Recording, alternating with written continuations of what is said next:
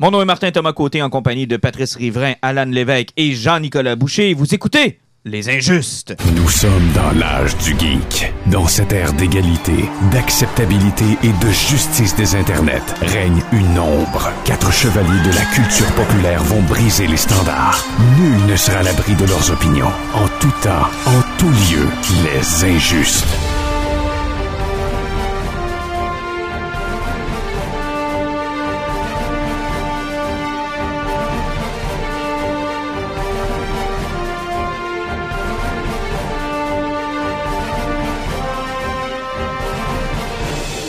Messieurs, bonsoir. Salut. Bon matin. Bon après-midi. Euh, écoute, grosse semaine encore une fois, mais euh, le temps des fêtes approche et peut-être que vous êtes en train de vous demander, mais diantre, qu'est-ce que je vais acheter à mon conjoint ou à ma conjointe? Ou encore, diantre, qu'est-ce que je pourrais lire de nouveau ou qu'est-ce que je pourrais trouver de nouveau? N'est-ce pas que c'est ce que ce, ce, ce que ce, ce que selon dit cette semaine? Euh, tout le temps, surtout en plein vendredi du Black Friday. Là. Ouais, là, c'est passé, par exemple. là. S'il y en a qui veulent faire des économies, c'est déjà trop tard. Non, il reste le Cyber Monday encore, si vous écoutez euh, avant là. Il reste effectivement le Cyber Monday, mais dans ces euh, temps avant le temps des fêtes, on cherche souvent des idées cadeaux, n'est-ce pas, les amis? Yep. N'est-ce pas, Jean-Nic? Le 23 décembre, c'est une journée parfaite pour commencer à faire ses achats des fêtes. Ah, tu vois pas que t'as pas fait, t'as pas commencé encore? Moi, j'ai pas encore commencé. T'as pas pas encore commencé à penser, là, on n'est même pas encore dans le mois de décembre. Ben, moi, j'ai rien acheté non plus. Techniquement, je suis encore sur l'Halloween. là. Ah Ok, non, euh, c'est vrai, j'ai fait un cadeau. Ben non, mais quand même, là, normalement, à ce temps-ci de l'année, il y en a une couple de- Il y a juste moi qui les a finis, là? Toi, t'es fin. Non, non, mais c'est pas une question de fin ou de pas fin, c'est une question d'être prêt ou d'être pas prêt, non? Tu fais ton sapin de Noël le 1er novembre, t'es comme pas une référence. Non, je sais, moi, le Euh, 31... T'achètes tes bougies en juillet. Oui, je le sais. Non, le 31, euh, le 31 octobre, là, normalement, il faut qu'on m'attache sur mon divan pour être sûr que je commence pas à faire mon sapin. Mais euh, bon, moi, mes cadeaux sont faits. Mais admettons que vous les avez pas faits encore, puis que vous avez, je sais pas, moi, des gens qui tripent sur les comics, qui tripent sur les films, qui tripent sur les séries télé. Mais on va avoir quelques suggestions à vous faire dans cet épisode-là. D'abord parce que, on va se le dire, on a eu une grosse commande de comics la dernière fois. hein, Alan? Ouais, euh, j'ai fait saisir mon char, là, mais euh, au moins je suis pas dehors. on a eu beaucoup, beaucoup, beaucoup de comics en même temps. Euh, juste pour faire une histoire courte, là, en fait, on vous dévoilera pas combien ça nous a coûté chacun, mais ça nous a coûté assez cher pour qu'on recommande pas le mois d'après. Qu'on prenne une pause. On prend un break. on, a un tous, break. on a tous pris un break. Pour faire une histoire courte, Alan nous écrit, je pense, euh, quelques temps après la commande, puis il nous dit euh, Bon, euh, qu'est-ce que vous voulez là, dans le prochain preview? Envoyez-moi ça. Ça va aller. Ça va être tranquille. Ça va être- Continue avec ce qu'on a déjà, puis on commandera rien de supplémentaire. Ça va bien aller. Un Wonder Woman, je pense, pour chaque. puis ça a été à peu près ça. Oui, oui, oui. Mais tu sais, c'est toujours le problème qu'on commande des trade paperback ou quelque chose genre. Puis souvent, il y, a- il y a du délai. Ça qui se fait comme, ah, tu commandes trois mois à l'avance et toi, tu contrôles.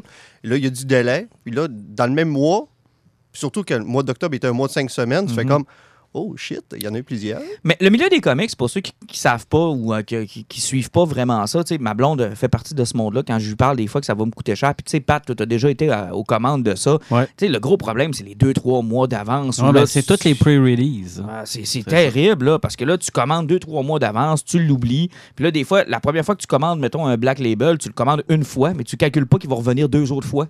Ouais, mais on, on parle-tu aussi de mon omnibus que j'avais commandé il y a 10 mois que j'avais oublié? Un Zero Hour, Hour Crisis. D'ailleurs, quelle histoire plate, pauvre toi. Ben, Ouais, moi, si je m'en étais rappelé, si je m'en étais rappelé, je l'aurais cancellé. Mais dix mois plus tard, c'est dur à se rappeler. Ouais, mais je comprends même pas pourquoi tu l'as commandé. ou, euh, c'est pas, si bon. Là. Oui, oui c'est correct, euh, Pat, mais pour un omnibus, tu pognes le trade normal. Ah ouais, c'est ça. Moi, je l'avais lu en petit trade. Oui, moi aussi, puis c'est bien correct. là. C'est pas particulièrement super bon.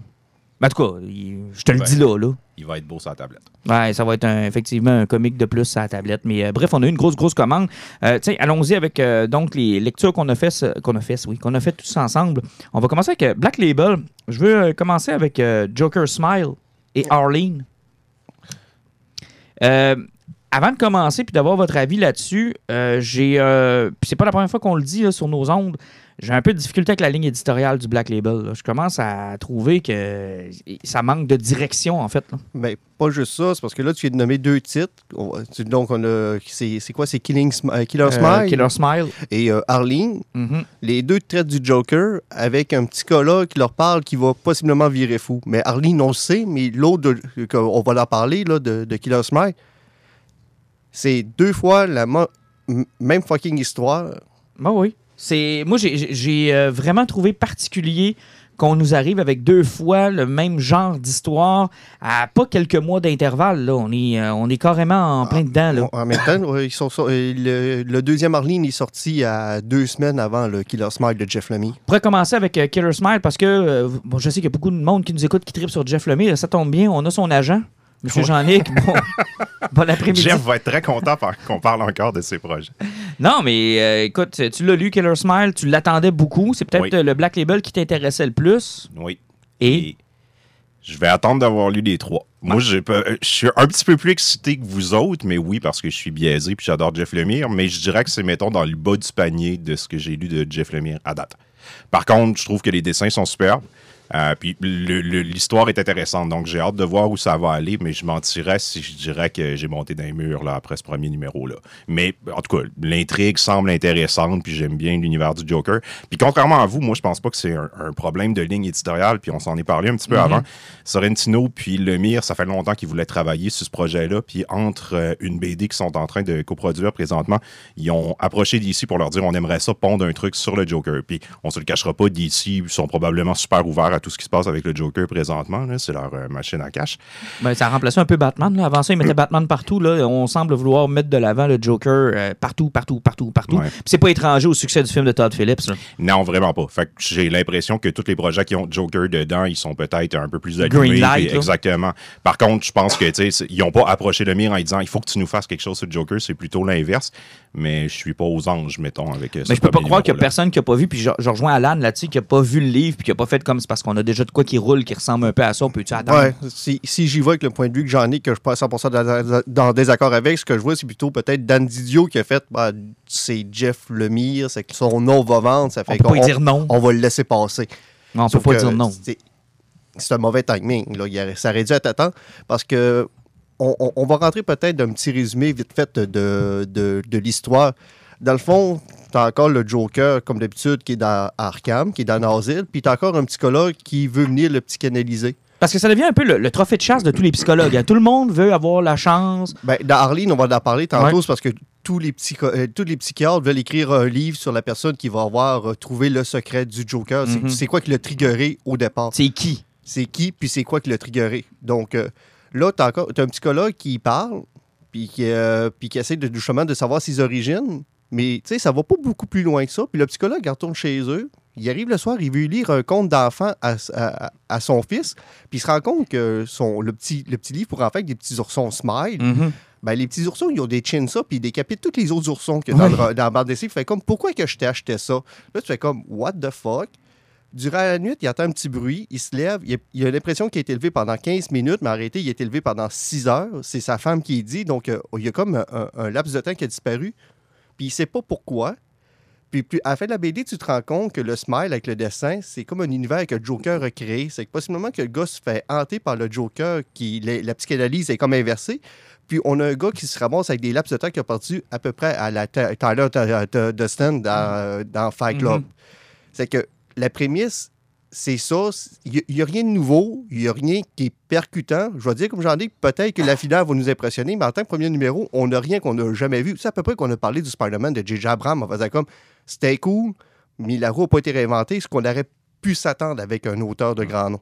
Ben, Et, le problème est toujours le même avec Black Label, c'est qu'on a vraiment l'impression que c'était une ligne qui allait nous permettre de sortir de notre zone de confort, mais je vois, moi je vois cette histoire-là pouvoir se passer dans la continuité actuelle sans aucun problème. là. Je, je vois pas quel est le besoin de la sortir. Euh, la seule différence, c'est qu'on aurait un Joker qui parle plus de la beauté de la vie, puis de mettre un sourire dans la face du monde plutôt que de travailler, mettons, comme dans Arlene, où ce que ça travaille plus sur le Joker qui dit qu'une mauvaise journée peut faire virer n'importe qui fou.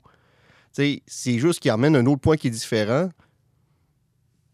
Mais, Mais encore en une fois, dehors de ça. pourquoi? Le, le problème à venir en date, c'est que Vertigo était un, un petit peu comme un- une porte pour eux, pour les auteurs, pour créer des nouveaux univers. Oui, tu pouvais essayer de faire comme Alan Moore a fait du Swamp Thing, mais tu pouvais aussi créer des séries originales.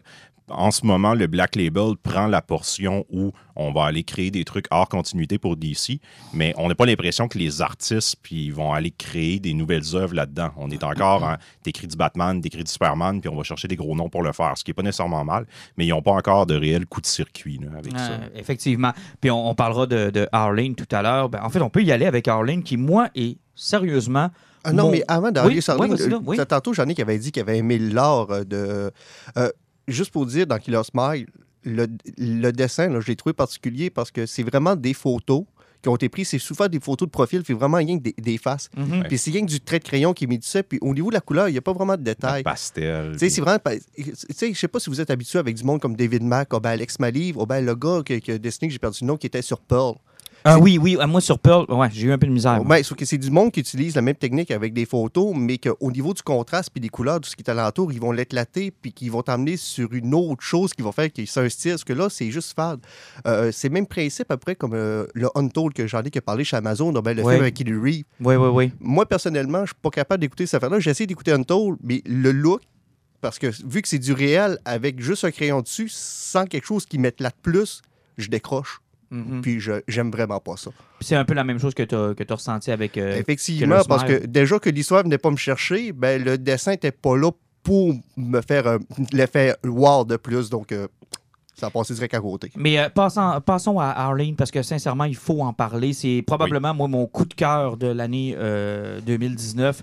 Euh, je pense que c'est le premier véritable coup de circuit du euh, Black Label parce que oui, il y a eu Batman Dam, on en a parlé.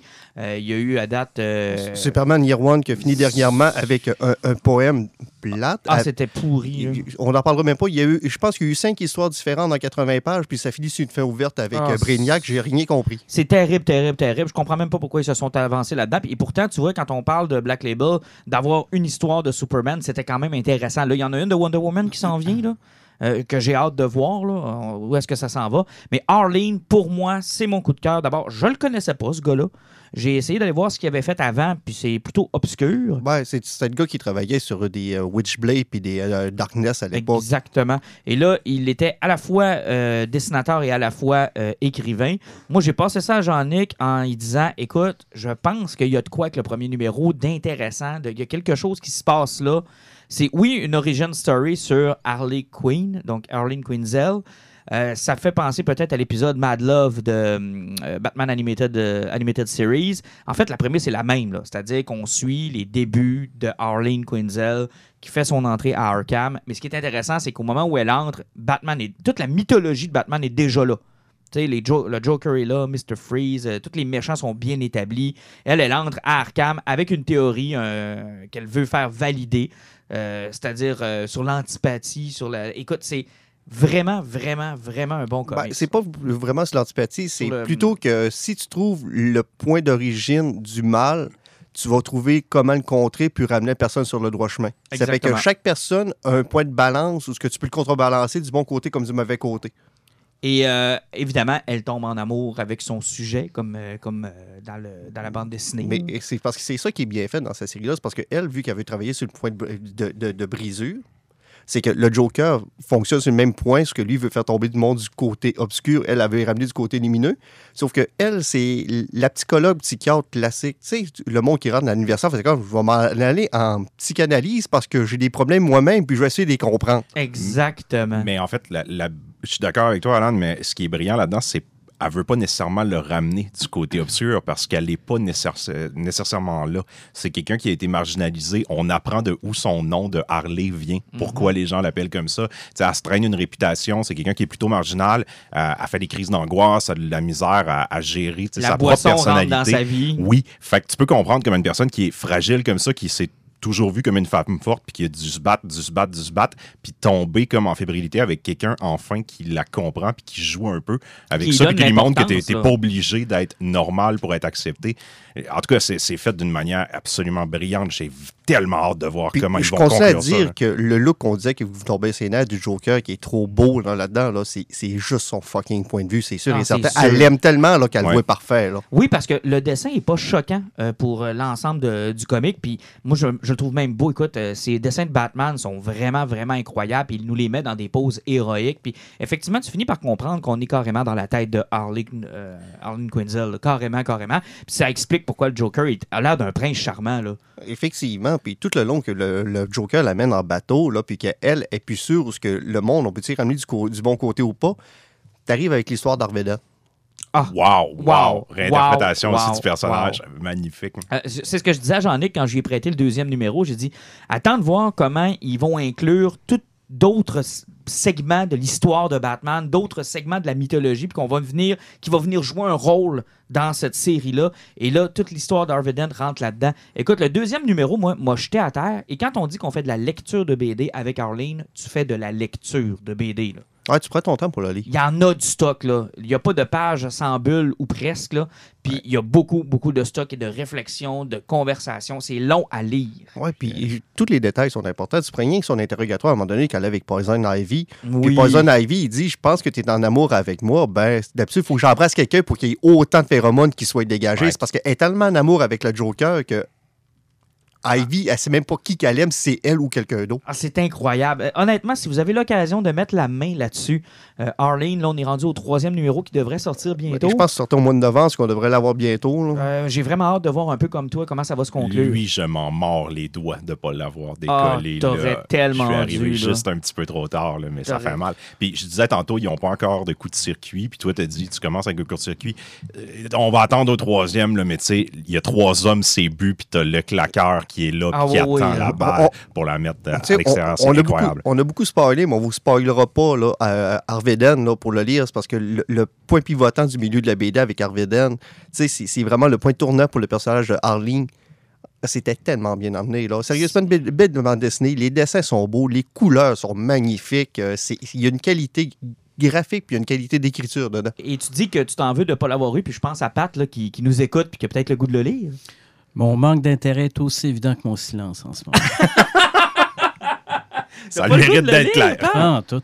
Parce que j'allais dire, tu sais, oui, il y a, il y a les trois numéros que tu as peut-être manqué, Jean-Nic, mais ça, sera une- ça va être un beau trade. Là. Ouais, un beau Ça va être un très beau trade. Harley Quinn, le Joker, là, c'est, c'est tout le temps la même répétition, les mêmes affaires. Tu sais, là, c'est rendu que c'est juste un délire psychologique. Puis ça commence, moi, personnellement, à me taper sur les nerfs. Si ça peut te convaincre, Pat, puis peut-être certains auditeurs, là, moi, il y a un concept que j'aime beaucoup dans la bande dessinée. La première fois que j'ai été con- confronté à ça, c'est une BD de chez Marvel qui s'appelle Marvel, où on, qui est dessinée par Alex Ouais, Ross, que j'aime pas ouais, particulièrement.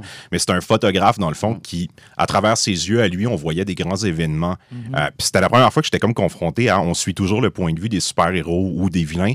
Puis ça fait du bien de voir comme des gens réels. Il y a une série chez DC qui s'appelle GCPD, si je ne m'abuse, qui est écrite par Brubaker, où on suivait les policiers de Gotham. Ouais. Puis c'était vraiment génial parce que, tu sais, Yank, Mr. Freeze qui décide de voler une banque, ben là, tu comprenais que pour ces gens-là, là, tu sais, il y en a qui meurent sur le front à cause de ça. Puis pour eux autres, c'est un cauchemar pour leur famille.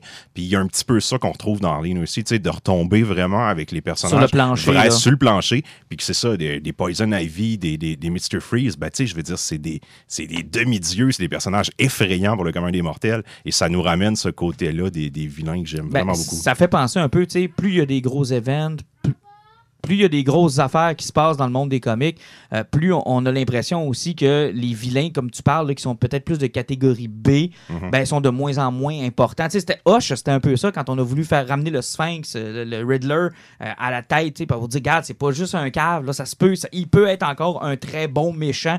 Puis euh, c'est drôle, on fera peut-être un lien avec le Mandalorian tout à l'heure, je, je t'en ai parlé déjà, Alan, là.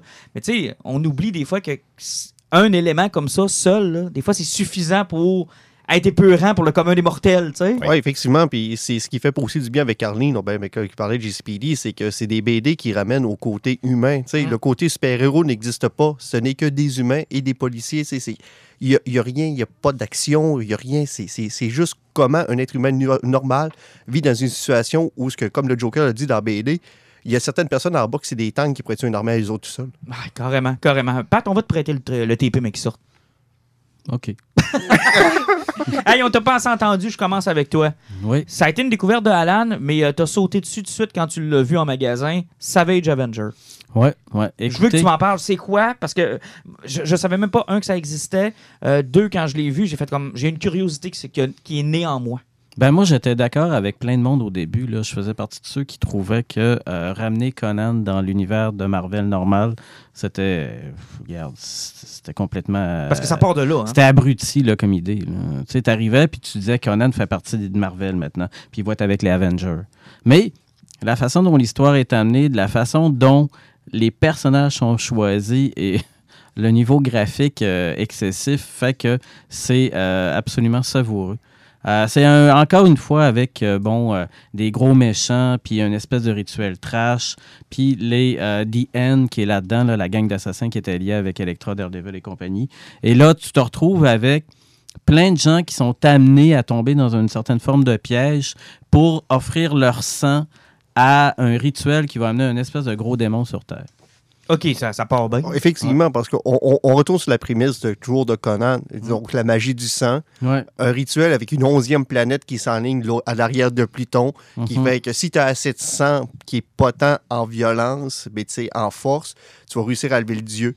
Mais ce qu'on sait pas, c'est que quand même Conan avait été emmené dans l'hiver parce qu'il est arrivé d'un autre trade de- des- Avengers avant, c'est qu'il a fait une, une- aventure avec euh, Iron Man et compagnie aussi avant. OK. OK, parce que là, c'est ça que j'essaie de comprendre. Là. Mettons que moi, je me lance dans Savage Avengers. Est-ce que j'ai besoin d'avoir toute la continuité de ce qui s'est passé dans les derniers Avengers? T'entends, faiblement parler à un moment donné qu'il a euh, côtoyé les Avengers, puis ça n'a aucun intérêt. Euh, C'est-à-dire que moi, j'avais posé la question à Alan, euh, il m'a dit, ah, regarde le faire. Puis euh, je l'ai lu et euh, juste les- les- les- le lien avec Wolverine, euh, avec les symbiotes, avec tu sais, juste la façon dont il est amené là, puis que les autres, ils, ils le côtoient, puis ils disent, ben, tu sais, il y a une espèce de gros barba- barbare en peigne. Euh, ça fit. Écoute, ils ont tout côtoyé. Là, tu sais, ils ont côtoyé Thor, ils ont côtoyé Hercule, ils ont côtoyé Ares. Fait qu'avoir euh, avoir Conan là-dedans, c'était. c'est juste un élément de plus sympathique et d'une violence inouïe. là. Oui, C'est- du- tellement gare, là. Mais c'est le fun à lire, là. Puis c'est le fun à... à- à- à- Écoute, c'est trippant. C'est trippant. Puis le récit, puis les personnages ont, ont aussi une certaine profondeur. là. Même le méchant est, est- est cool à, à suivre. Euh, c'est pas pour tout le monde. C'est pas pour tout le monde. Il y en a qui vont dire Ah ben là, c'est un mash-up de n'importe quoi. Mais en même temps, ils prennent tous les pires assassins sympathiques de Marvel, c'est-à-dire ceux qui sont quand même du bon bar. Ils les mettent ensemble. Puis tu as une espèce d'aventure un peu. C'est comme une espèce de crew of Doom. là. C'est comme les Mhm. Expendables, mais chez Marvel. OK, c'est comme un genre de expendable. Ouais, tu me montres des images, c'est quand même assez violent et assez gore. oui. Euh, mais mettons que moi, je connais pas beaucoup le personnage de Conan. Je sais qu'on a des gens qui nous écoutent qui sont des fans finis Oui, de fan Conan. fini, là. ouais. Mais, moi, mais moi, je suis pas très, très Pas euh, important. familier Ben, avec c'est Conan. ça qui arrive, c'est parce que si tu prends le Conan qui est là-dedans, là, tu vas plus savoir comme euh, ce qu'il n'est pas vraiment, Conan le barbare. Donc, euh, tu sais, celui qu'on a connu avec Arnold Schwarzenegger, Ouais, c'est que la grosse brute épaisse qui n'est pas tuable. c'est ça. C'est c'est- c'est souvent le Conan que tout le monde connaît puis que le monde sont heureux de connaître. Parce que si tu vas chez le Conan de Howard, qui est Conan le cimérien, Ouais. qui n'a rien à voir avec un barbare, c'est totalement Mais différent. c'est-tu le Ben même oui. personnage? ben? C'est le même. Ben, parce que l'affaire, c'est Conan, là, il y a eu plusieurs incarnations, plusieurs. Ben, il y a eu il- Conan le flibustier, il y a eu King Conan, il y a eu plein d'affaires. Ben, c'est pas- Mais c'est un personnage hyper brillant par, par rapport à plein d'affaires qu'il a faites. Graduellement, il... c'est un voleur à la base. Ben, c'est hein, pas juste ça, c'est parce que Conan, à la base, le personnage de, Rob- de Robert E. Ward, euh, au niveau de la publication en roman, je pense que c'est euh, avant un petit peu 2010 qu'on a réussi à avoir l'intégralité de, de ces romans, parce qu'avant, il a toujours été censuré et toujours édité et modifié. Ça fait que ça fait même pas 20 ans qu'on connaît les vraies histoires de Conan qui avaient été écrites au début du siècle passé. C'est que En c'est pour français. ça. Ben, en français, mais, en- mais même en anglais, là, ça, Ouais, ça avait un certain temps, ça a été dur à avoir. Donc, euh, c'est- un personnage qui a été mal connu, qui a été mal adapté, puis que c'est pour ça que c'est un petit peu différent, mais l'idée de le mettre avec les Avengers, c'est de le mettre, il y, a, le Punisher, t'as Venom, t'as Electra, t'as Wolverine. Tout fonctionne parce que, en plus, moi, ce qui m'a fait acheter, c'était Mike Deodato euh, Jr. qui était sur Ah, le dessin. Ça faisait longtemps là, que je l'avais écoute. pas vu. Hey, oui, vraiment longtemps. Hey, sérieusement, c'est violent. M- Même le bout tout ce que Wolverine, il sans connaissance, puis Conan depuis d'épée, là, ben, il prend Wolverine sans connaissance, là, puis il l'utilise comme une épée à cause qu'il y a des griffes au bout de lui. Il fesse le monde avec. Lui, il veut juste trouver une façon d'avoir les mêmes couteaux que Wolverine. C'est ça. Wow! Il délire, là. Un bout de temps, Conan se ramasse en- avec une symbiote à la Venom, puis la, la symbiote sans Conan, puis elle lui crée une épée de symbiote, puis il se bat avec ça. Il y a deux bras symbiote, puis il se bat avec une épée. Wow! Il n'y a euh, rien qui fait du sens là-dedans. Puis même le Punisher, à un moment donné, qui, il était comme été ensorcelé à moitié mort, puis quand il revient, ben, il ne peut plus vraiment voir correctement, puis il fait comme c'est pas grave. Il prend les lunettes euh, fumées de Dr. Voodoo, puis il les met. C'est comme. C'est du délire. C'est là. juste du délire, puis du gros fun. Tu sais, tu mets ton cerveau plus qu'à off, Ah oui, tu lis ça, puis. euh, Puis c'est l'affaire, c'est ça. C'est, c'est un excellent divertissement, violent, euh, d'une histoire qui n'a pas de bon sens, mais qui fait du sens à quelque part quand même. Parce que tu dis qu'après ça, qu'est-ce qui peut arriver? euh, par rapport aux conséquences avec euh, toute la mythos un peu trash, toujours de magie là, maléfique, démoniaque? Et c'est ça qui est trippant parce que c'est un côté de Marvel qu'on voit pas beaucoup surgir de temps en temps. Là, cette... Puis ça, c'est tout à fait dans l'univers de Conan aussi, parce que Conan a toujours été proche. euh, ben, tu sais, l'auteur, c'était un contemporain de Lovecraft, fait que les, Mhm. les gars se connaissaient. Puis il y a toujours eu euh, des, des dieux antiques, immémoriaux qui arrivaient puis qui voulaient faire de quoi un massacre ou quoi que ce soit. Puis c'est absolument génial. là. Moi, j'ai tripé. euh, c'est ça. J'étais à off, mais c'était le fun à lire. là. Mais euh, puis on en parlait avant de- d'entrer en onde. L'un des problèmes, par contre, mettons qu'on veut faire ça en cadeau de Noël, je regarde l'épaisseur du trade, c'est combien de numéros ça à peu près? là? C'est 5. C'est pas beaucoup. Là. Ça, ça, il t'a combien à peu près? Son- Ah, ben, en canadien, c'est à peu près 20$. piastres. Ok, wow, c'est pas si pire. C'est pas si pire parce qu'on sait que les trades chez Marvel sont quand même assez dispendieux. Ouais, c'est certain qu'au niveau des prix, les coûts, là, Marvel, là, ça se compare pas Ben, avec la, DC. la différence, c'est que DC va utiliser un papier qui est mort, qui est standard, Ouais. tandis que lui, va, Marvel va utiliser du papier ciré? C'est qu'au niveau de la qualité, c'est pas la même game. Ouais. Effectivement, mais, Mm. mais même en, en- en matière de beauté, je, je les trouve pas super beaux, les trades de Marvel. Ils sont tout petits, puis ils rentrent, là, sont, ils prennent pas de place, là, mais c'est pas. euh, t'as l'impression de pas en avoir pour ton un argent. gros magazine. Ouais, c'est- t'as l'impression de pas en avoir pour ton argent. Tu sais, je, je regarde des Black Label des fois qui sont quasiment aussi épais que des TP de 6 ou 7 numéros, Puis tu Euh, payes 9$. piastres. puis j'ai payé 9 piastres. Ouais, ben écoute, ça c'est le principe du trade paperback. Là. Ouais. C'est de la remise en marché de numéros qui est sorti en single issue. Bon, Mais c'est-tu assez bon pour la, la suivre en single issue ou ben vous allez attendre les trades? Oh, ou- je vais attendre les traits. Ah, moi aussi, Ouais. je vais attendre l'autre avec, euh, avec euh, joie. Je vais me dire, ah oui, euh, je vais continuer de suivre l'histoire. Parce que c'était- c'est tellement n'importe quoi que ça en est savoureux. Ben, j'ai aimé ta comparaison. C'est un expendable de comics. Ah oui, tout à fait. C'est-à-dire, tu sais, expendable, c'est un peu ça. On se calisse un peu Ouais. de l'histoire, puis tout ce qu'on veut voir, c'est des, c'est des héros de notre enfance se battre, Mais se même, la même gueule. mais je, je l'ai dit tantôt, même le méchant puis le culte est tripant. Parce que, sais, c'est pas rien que The End, là. le gars, le, le gros méchant, l'espèce de gros sorcier, a été assez brillant pour réunir plusieurs cultes ensemble, les, les, les, les forcer à, à le vénérer pour qu'il fasse caler son dieu. Et ça, c'est. j'ai- J'aimais l'idée. C'est- Je trouve que c'est très euh, vieux récit d'horreur, là. Puis ça, c'était bien le fun. Fait que Savage Avengers, ça peut se retrouver en dessous d'un sapin si jamais vous avez quelqu'un Ouais, qui aime les ouais, comics. ouais. Ouais, puis que- qui, qui est en haut de 14 ans, peut-être. là. Ouais. Oui. Ah ouais? Ah oui, euh, Il y a beaucoup de sang. là. ouais, c'est un bon 18 ans et plus. OK, fait qu'on va mettre un bon 18 ans et plus. Euh, autre cadeau qui peut se retrouver dans le bas du sapin, des cils. Et bon, sans le Oh, coup de cœur. Oh, oh, oh, oh, oh, oh. Colin. Écoute, je sais même pas par où commencer, Pat. Ben, Ben, c'est facile, t'oublies les trois premiers numéros, puis tu Ouais. vas sur le fun d'après.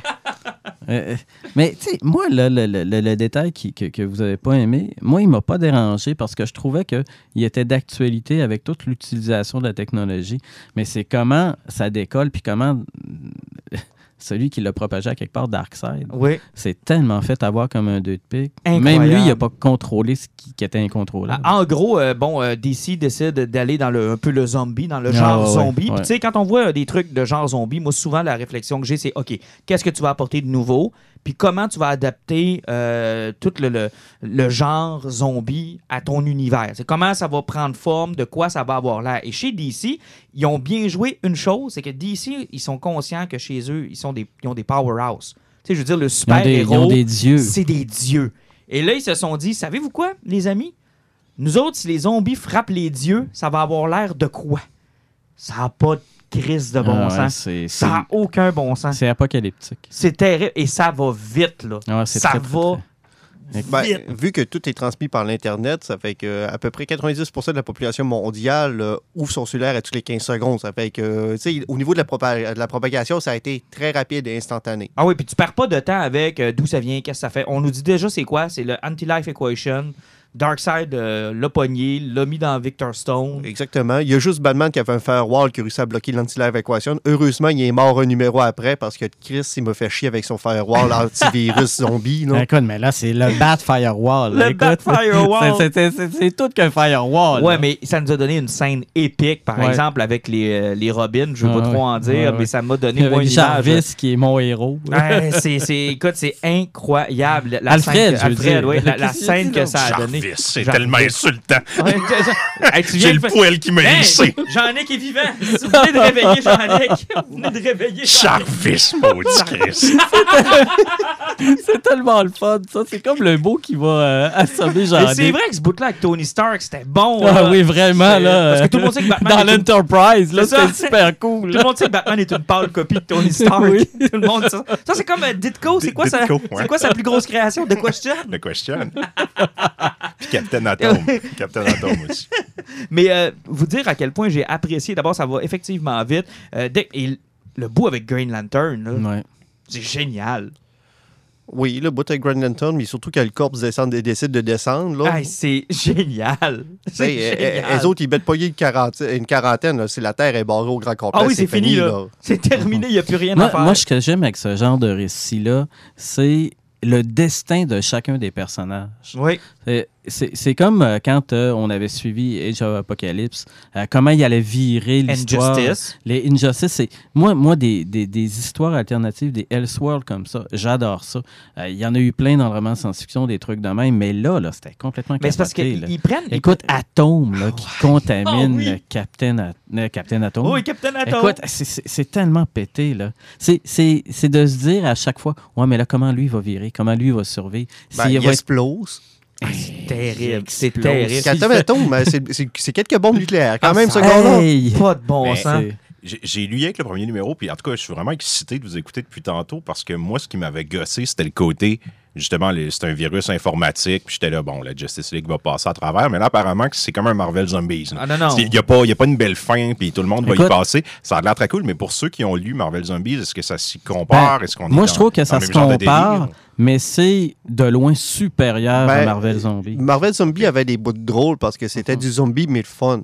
Tandis que là, euh, c'est c'est juste une belle histoire. Mais comme je dis, les deux, trois premiers numéros avec l'action d'école, là, euh, surtout à un moment donné, qui décident de tuer du monde, on va dire comme, ben, c'est pas grave. Ils sont corrompus, on peut plus voir venir, ils sont vraiment morts. Jusqu'à la fin, euh, avec la révélation de Cyborg.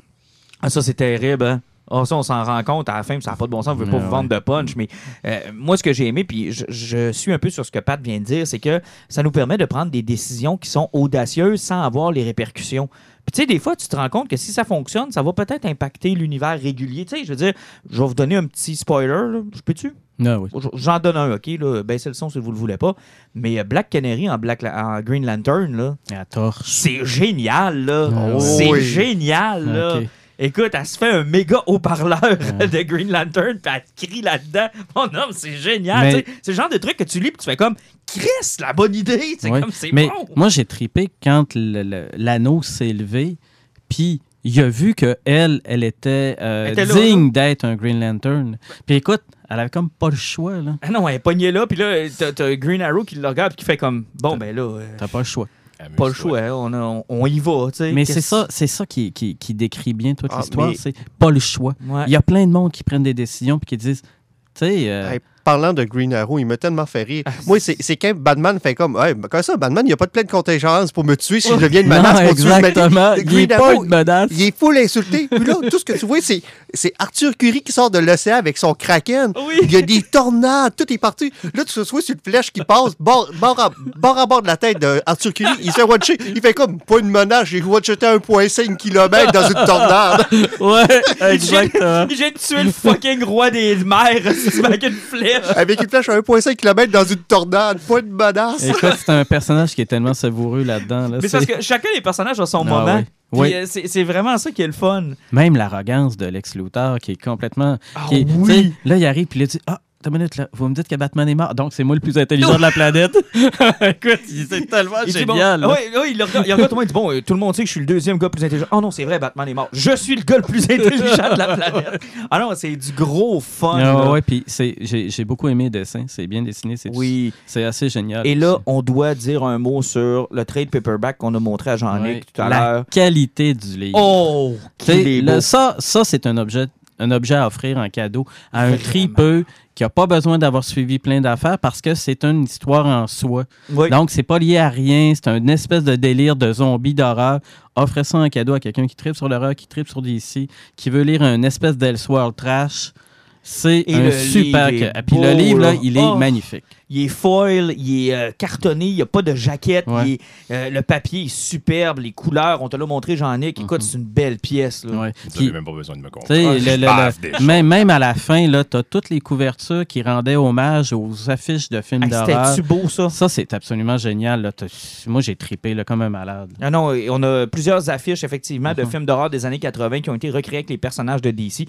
C'est une, une belle touche. Puis il y a eu d'autres aussi, variant cover, avec Mhm. les euh, différents personnages. Écoute, je vois le Freddy, euh, il y en avait euh, It, il y avait Final Destination. Mhm. euh, a- Ah, ouais, ouais. C'est vraiment génial d'avoir pensé à ça. C'est un beau livre, c'est un beau cadeau, honnêtement. pour Si, on qui, le si on refait le parallèle qu'on avait eu avec Marvel Zombie, qui a eu plusieurs déclinations Mhm. après, puis qui, qui a- qui a duré longtemps, puis que je pense qu'il dure encore par rapport à certains trucs, mais j'espère que l'univers de DC va continuer. Ben, moi, je lève le drapeau jaune. Par contre, Ouais. attention à ne pas faire ce qu'Injustice a fait. Ah, mais là, Injustice, là, avec tous les jeux puis le délire des BD. Parce que BD. Injustice, ça m'a beaucoup fait penser à Injustice. Mais- à quel point, Pat, tu m'avais convaincu de les lire, puis à quel point j'ai tripé, là. Ben, Injustice, je les ai tous en hardcover. J'ai les deux volumes au grand Mhm. complet. Puis sérieusement, là, quand je suis arrivé à la fin, puis ils ont fallu qu'ils fassent pas de fin parce qu'il fallait qu'ils rebootent d'un univers parallèle à cause du deuxième jeu, là, j'ai qu'en fait. OK, c'est parce que je viens de me ramasser 12 trades pour pas avoir de fin à cause qu'il y a un autre jeu qui sort au bout de ça. Mais Ah, la, la différence, c'est que c'est le problème, c'est quand tu es relié à un autre médium. Hey, t'as tellement raison. Là, eux autres, ils ont la liberté de faire ce qu'ils veulent. Là, là, c'est une BD, là, c'est rien que ça. Là, puis c'est comme, puis je reviens toujours à mon parallèle, c'est comme Marvel Zombie. Il n'y a Mhm. rien eu d'autre avec Marvel Zombie. Là. Ils Non. n'ont pas décidé de faire un anime, ils n'ont pas décidé de faire un jeu ou quoi que ce soit, ou faire un petit truc de, de téléphone, d'application. Hey, tu me dis C'est- ça, là. ça, c'est une super BD. Là. Ça serait un super anime de, de DC Comics de faire ça. Ça faites serait un les coup de Colin. circuit. À- avec les dessins du New 52, t'es sûr? Ah non, ouais, ok. Mais ouais. non, moi, ça, ça- ils pourraient oser un peu parce qu'ils ont osé pour certains de leurs Ben, ils l'ont fait avec avez- euh, fin- euh, voyons, euh, New Frontier. C'est ça. Moi, Dans le temps, pour les premiers, Ouais. ils osaient un peu plus. Il y avait ça. un style graphique qui était différent. À Star, ils l'ont. l'ont- mais ils ont quand même, ils se sont quand même éclatés avec Batman Ninja que vous avez détesté. Oui, effectivement. Puis, Puis- je te dirais que le dernier Wonder Woman avait le style New 52, puis il Mhm. était quand même écœurant, là. Mais, tu sais, euh, moi, je verrais ça, là, euh, un anime ou quelque chose comme ça, là, un Ça de films bon. un peu hardcore, là. Puis, c'est pas grave si le côté graphique change, Mhm. Puis qui nous amène quelque chose de différent. C'est c'est la tragédie, puis c'est le destin, puis c'est. Tu sais, t'as plein de personnages que t'arrives que tu dis, tabarnouche, pourquoi il est encore vivant, lui? Puis euh, vous remarquerez qu'on n'a pas parlé de Superman, c'est la cerise sur le gâteau. Non, on vous non, dit pas non, un non, mot là-dessus. On vous dit pas Ben, on vous dit pas plein de grands personnages. Tu Bon, Batman, on s'en doutait parce qu'il est quand même sur le cover zombifié.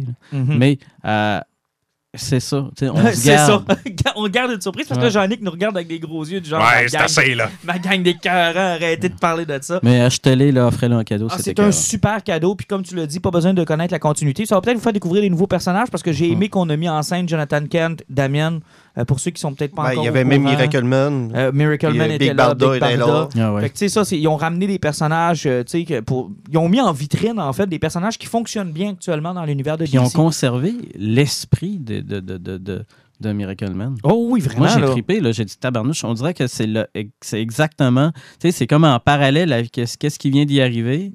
Puis là, tu sais, gare, ça fit avec euh, le- ce qu'on a tant aimé là, avec le, Ah non, c'est c'est vraiment un coup de circuit tant qu'à moi, là. Ça vient de me popper dans la tête comme ça. Là. Bon, je t'inquiète, là. Mini aparté, vous me direz ce que vous en pensez, parce que je refeuilletais l'autre jour Miracle Man, justement, puis quand j'ai écouté Avenger Endgame, j'ai dit, OK, je, je comprends la référence.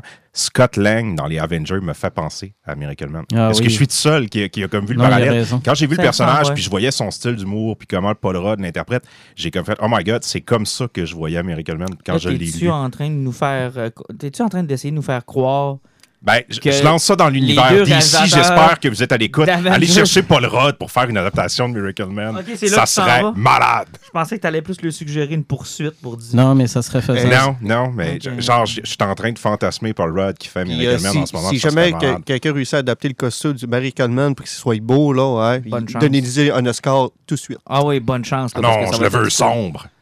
Ah non, mais il a l'air d'un clown. Mais Ah non. moi, j'adore son look. Puis, bon, j'ai hâte de voir comment, qui Mais- ils vont trouver pour faire Big Barda parce que, bon, à mesure qu'il est quasiment à 8 pieds. Ben, euh, L'actrice de Mandalorian. Voyons, c'est ça que j'allais dire, la fille de Mandalorian. mais tellement belle, elle. Moi, elle me fait on, va, triper. on va y revenir tantôt, mais t'as une bonne candidate là, mon père. Euh, en parlant de DCs, euh, juste pour finir, Mhm. euh, il il y aura une suite. Euh, qui a été annoncé par euh, DC. Euh, ça serait normalement le point de vue des vilains, c'est ce que j'ai Ouais, cru je pense que ça sort comprendre. dans le coin du mois de février, mars, quelque chose Ah, genre. oui. Oui, ça, donc euh, déjà on a une suite là, qui est annoncée. Excellent trade paperback, ça doit se ramasser sous le sapin. On va-tu avoir euh, quatre commandes en même temps, Alain? Euh, ça se pourrait, Alain, qu'on ait quatre commandes ensemble. Alain Levonsky. Alain Alain Levensky, Levensky. Ça se peut qu'on ait des commandes. Euh, rapidement, je passe sur les deux autres titres parce que je veux qu'on parle de Mandalorian parce que là, vous venez de me parler de l'actrice puis euh, ça me donne le goût de parler de Mandalorian. J'ai hâte d'être rendu là. Fait qu'on va parler de Heroes in Crisis rapidement. On l'a lu, euh, moi et Jean-Nic. Euh, C'était le event écrit par Tom King euh, qui euh, se veut, je pense, un écho à Identity Crisis. Oui. On- c'est est le même dans, dans format. le même genre d'univers. ouais, C'est le même genre d'univers, c'est-à-dire on prend des B-sides, donc des personnages qui sont plus obscurs, on les mélange un peu. Un peu. Moi, Identity Crisis et Heroes in Crisis, c'est le CPE de DC. C'est comme si on nous disait, regarde, tous les personnages qui voient les autres, là, tout plus gros qu'eux autres, on va leur donner le spotlight un peu. Ouais. OK? Euh, Blue Beetles, Booster Gold, euh, euh, Harley Quinn est là-dedans, Poison Ivy. Puis euh, DC ont un bon succès habituellement avec ce genre de projet-là où ils décident de donner un petit peu plus d'importance à des personnages, même pas de rang B ou C, là, mais vraiment de, des Z, là, E, des- là. des personnages qu'on sort vraiment des boulamites. Puis les auteurs a. s'amusent à fouiller là, Oui, pendant oui, oui. sortir. là. Tu sais, Puis- genre, lui, tu l'as pas vu depuis 1973. Puis Tom King fantastique là-dedans pour aller chercher un personnage, le mettre sur trois cases, mais en deux lignes, tu vois qu'il a, il a saisi l'essence du personnage. Exact. Il est capable de faire une joke avec ça. Gars, on va faire un autre lien avec Miracle Man. Euh, moi, j'ai retrouvé le même fun dans Heroes in Crisis que dans Oui. Miracle Man. Vraiment. Euh, le concept du 9 cases de Tom King, là, j'adore ça. Il s'en sert très bien, il le maîtrise très bien. Euh, s'en sert pour nous passer les personnages plus importants qu'on aurait peut-être aimé voir un peu plus longtemps, mais les moments qu'ils ont à l'intérieur, c'est vraiment bon. La prémisse est simple. On apprend qu'il y a un endroit qui existe. Euh, avec de la technologie kryptonienne et euh, évidemment Batman est toujours mêlé là-dedans. Il y a un firewall anti-zombie, fait qu'imagine ce qu'il est capable de faire. Et euh, c'est carrément un genre de, de centre euh, Betty Ford pour Ouais, un super-héros. centre de réadaptation. Un centre de tu files pas, ça va pas, post-traumatique. Puis tu sais, il imagine toutes les conséquences qu'un super-héros peut vivre après un giga combat ou une giga crise. C'est bien que Marvel ait pas ça parce qu'on n'aurait jamais eu Iron Man 3 avec ça. Euh, Il m'énerve. il m'énerve. Euh. On me dit que les gens de Marvel écoutent beaucoup de notre podcast. Il y a beaucoup, beaucoup de, de trucs à poursuite dans Ils notre ont podcast. beaucoup à apprendre de nous. Il, il paraît que Shane Black a encore une carrière à cause de Jean-Nic. Ouais, une maudite chance. Parce que après le Predators, là, hein, Ouais. il, il mérite plus d'avoir de carrière, ce gars-là. Release de Shane Black Cut. comprendrez, vous comprendrez que si Shane Black et Jeff Lemire s'enculent un jour et qu'un bébé sort de là, Human Centipede. Jean-Nic ça va, va être genre moi. Jean-Nic va capoter sa vie. ok? Je vais y manger puis je vais devenir un énorme papillon. Revenons sur euh, Heroes in Crisis. Euh, Oui. Papillon. Oui, on s'est éloigné un peu. là. On s'est éloigné beaucoup. Donc, c'est un sorte- une sorte de sanctuaire où les super-héros passent devant la caméra puis, euh, bon, ben, exposent leurs problèmes. Exact. Ils Euh, peuvent parler à un espèce de, de faux psychologue, puis en même temps, ils sont dans un monde un petit peu onirique où ils sont capables de revivre des choses qui leur font du bien ou de dealer un peu dans puis un monde de rêve avec le quelques- problème. Il reste là quelques semaines. C'est comme vraiment le genre, le centre Betty Ford, là, Ouais. euh, pour alcoolo et autres. Là. Tu vas là, chaque tu restes là. personnage le voit et le vit de manière différente Bon. un petit peu. Le problème qui se passe, c'est que là, on commence avec, I- euh, pas Ivy, mais avec euh, Harley Quinn et Booster Gold, qui chacun pense que l'autre a commis des meurtres. Donc, il y a Ouais. des super-héros qui sont morts. Carrément. Sont morts. Euh, maintenant, Qui sans- qui est mort? Euh, T'as Poison Ivy? Tabarnouche. Une longue liste de super-héros qui sont morts. Ouais. Poison Ivy. Euh, ben, t'as Ah, Poison après ça- Ivy. Après ça, t'as. euh, écoute, là. je- Tu sais, elle, la chose, là. tu Euh, euh, c'est beaucoup de B-side, là. C'est pas Captain Atom qui est mort Oh, aussi. Il y en a plusieurs, là. C'est quoi Ouais. c'est Ah, il, y a- il me semble, il y a, comment il s'appelle Speedy, la- l'archer. Ouais, euh, oui, oui, euh, c'est euh, vrai. euh, Arsenal. euh, Arsenal. Arsenal est décédé aussi. Euh, Il y a une couple de super-héros, genre B-side. Ils nous ont fait le coup sur de, Disney. de-. Flash. De Flash est mort aussi. Ouais, de Flash est mort, mais Wally West, pas Barry. Ouais. Fait que, Le deuxième euh, Flash le, est le deuxième pas, Flash. pas le vrai Flash. Et s'ensuit une enquête, un peu comme Identity Crisis, à savoir, bon, qu'est-ce qui s'est passé? Et comme les big guns sont occupés à faire plein d'autres affaires, puis ils sont pas trop... Ouais, ben, euh, les Big Guns sont comme occupés à gérer la crise médiatique parce que Lois Lane, dans le fond, vient d'apprendre que ça existe. Puis elle reçoit des vidéos. public. elle reçoit des vidéos de super-héros qui normalement, les vidéos ne sont pas supposées exister. De la manière que Batman est supposé avoir fait la technologie, c'est supposé s'effacer à mesure. mais là, on apprend. à Omac. Il a appris. Il a, il a finalement appris. Omak et Tower of Babel, on vous salue. Pour... Ça a juste pris ces deux événements-là pour qu'ils comprennent qu'il faut pas que ça se ramasse dans l'univers. Mais c'est probablement le côté le, le moins bien réussi de la bande dessinée de voir la Justice League qui traite les la crise médiatique en Ah, c'était- ça. ah oui, oui, vraiment. Là. Il pédale beaucoup, c'est, c'est- il se passe pas grand-chose. On Ça- a hâte que tu retournes à la ferme. là. Ça fait très politique. Là. Ça fait Ouais. très. euh, en fait, la, la Justice League a l'air d'une grosse corporation. Ouais, un genre, dirait- gouvernement. C'est ça, on dirait que tu suis genre les gens de chez Walmart aux communications, genre, en train de gérer le problème. Ou les gens de Desjardins, peut-être. Peut-être les gens de Desjardins, effectivement. Mais là, t'as l'impression que tu suis ça, pis t'es comme. Tu sais, Wonder Woman est devenue carrément, c'est ça, là, une porte-parole de. de- Ouais, c'est la, la, la, la fille qui va en avant PR, puis en arrière, t'as Batman et Superman qui s'envoient des points. Ah, c'est, c'est- ça, c'est le bout moins bien réussi. Mais Ouais. pour le reste, il y a une fin qu'on ne vous dévoilera pas, bien évidemment, qui euh, est controversée. Elle l'est, là, puis avec raison. Ouais, puis qui, moi, me pas satisfait Mm, beaucoup, malgré mm. tout le fun que j'ai eu à lire ça, là, la fin. Mais j'ai une question, là. Je sais, je savais à peu près c'était quoi le, le Crisis, en, en gros.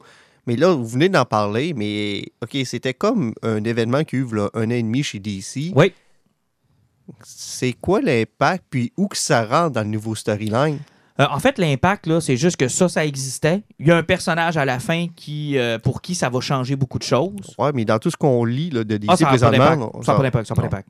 Contrairement à Identity Crisis, qui a quand même joué un rôle dans Infinite Crisis, parce que là, on était, ren- tu sais, ça devenait un argument de plus pour dire, hey, on est vraiment rendu dark, c'est rendu qu'on on joue même dans l'esprit des super-héros. Parce que Identity Crisis, le gros reveal, c'est ça, là.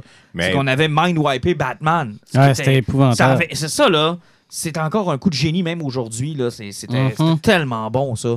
Mais en même temps, ça se lisait bien à part. Puis pour pas être à jour dans tout ce que Rebirth et le New 52 ont été et sont présentement, je pense qu'on peut quand même y trouver un certain plaisir. Puis tu sais, ce qu'on n'a pas aimé, moi, je pense pas que la fin de la problématique, ce soit les répercussions dans l'univers de DC présentement. C'est vraiment rien que c'est pas Mhm. Non, mais chose Alan apporte un bon point parce que quand tu vois le mot crisis, euh, moi j'avais un peu cette in- impression-là quand je l'ai pris de me dire bon, je vais me mettre à jour.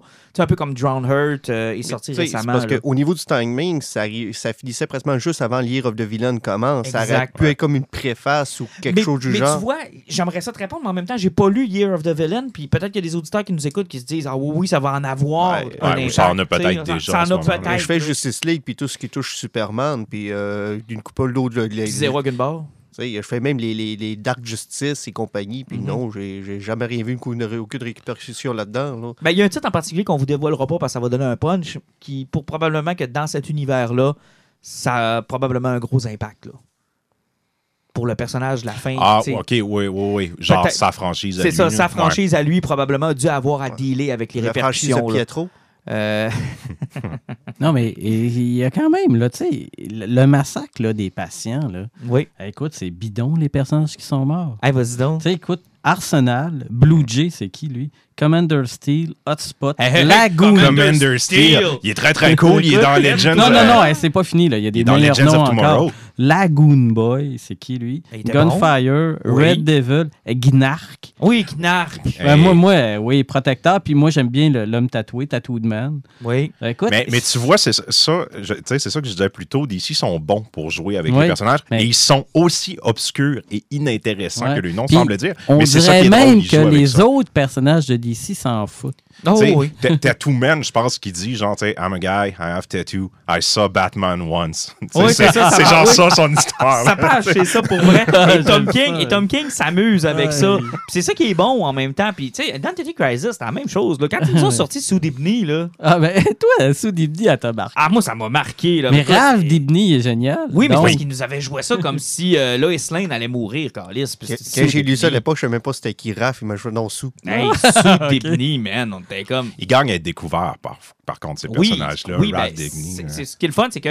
Mais, mais ça devient aussi un trip d'auteur, je pense, où ils se disent, tu sais, euh, moi j'ai grandi avec tel personnage qui était dans telle incarnation de la Justice C'est League. ou, euh, surtout quand t'es pas encore tu sais, le gros, gros auteur A, puis que tu veux faire quelque chose où tu as plus de liberté. Tu sais, quand tu arrives sur du Batman, là, tu te fais dire par DC, ça tu peux le faire, ça tu peux pas le faire. Tu sais, le Robin, c'est lui en ce moment. Si tu veux utiliser lui, il faut que tu fasses attention à ça. Parle à c'est lui là-dessus. Exactement. Quand tu vas jouer avec les. Personnages obscurs comme ça, tu sais, ils te le donnent puis ils disent wow, Ah on l'avait oublié, T'sais- cette tablette. Fais ce que tu veux. Puis, tu sais, C'est ce que Morrison a fait avec Doom Patrol, avec Animal Man. Euh, Jeff Lemire l'a fait avec Animal Man aussi. tu sais. Ouais, ben- Reprendre des personnages. Non, mais- Starman avec James Robinson, wow, c'est exactement ce qu'il a fait. On l'a vu dans plein d'autres affaires, là, c'est l'utilisation de plein de personnages. Tu sais, ils l'ont fait souvent dans Justice Society, dans Oui. Legion of Oui. Super-Héros, c'était utilisé aussi. Tu sais, chez Marvel, ils l'avaient eu avec Avenger Forever, avec Oh. d'autres trucs Oui. de même. Puis moi, ce que je tripe, parce que ça fait partie de ma grosse, grosse culture de plein de personnages obscurs, c'est de découvrir tel, tel, tel personnage, puis de dire, hein, tabarnouche, ils ont pensé à lui. Tu sais, euh, Mais souvent, ça sert aussi à monter des auteurs. Tu sais, je veux dire, tu vas leur donner ces projets-là.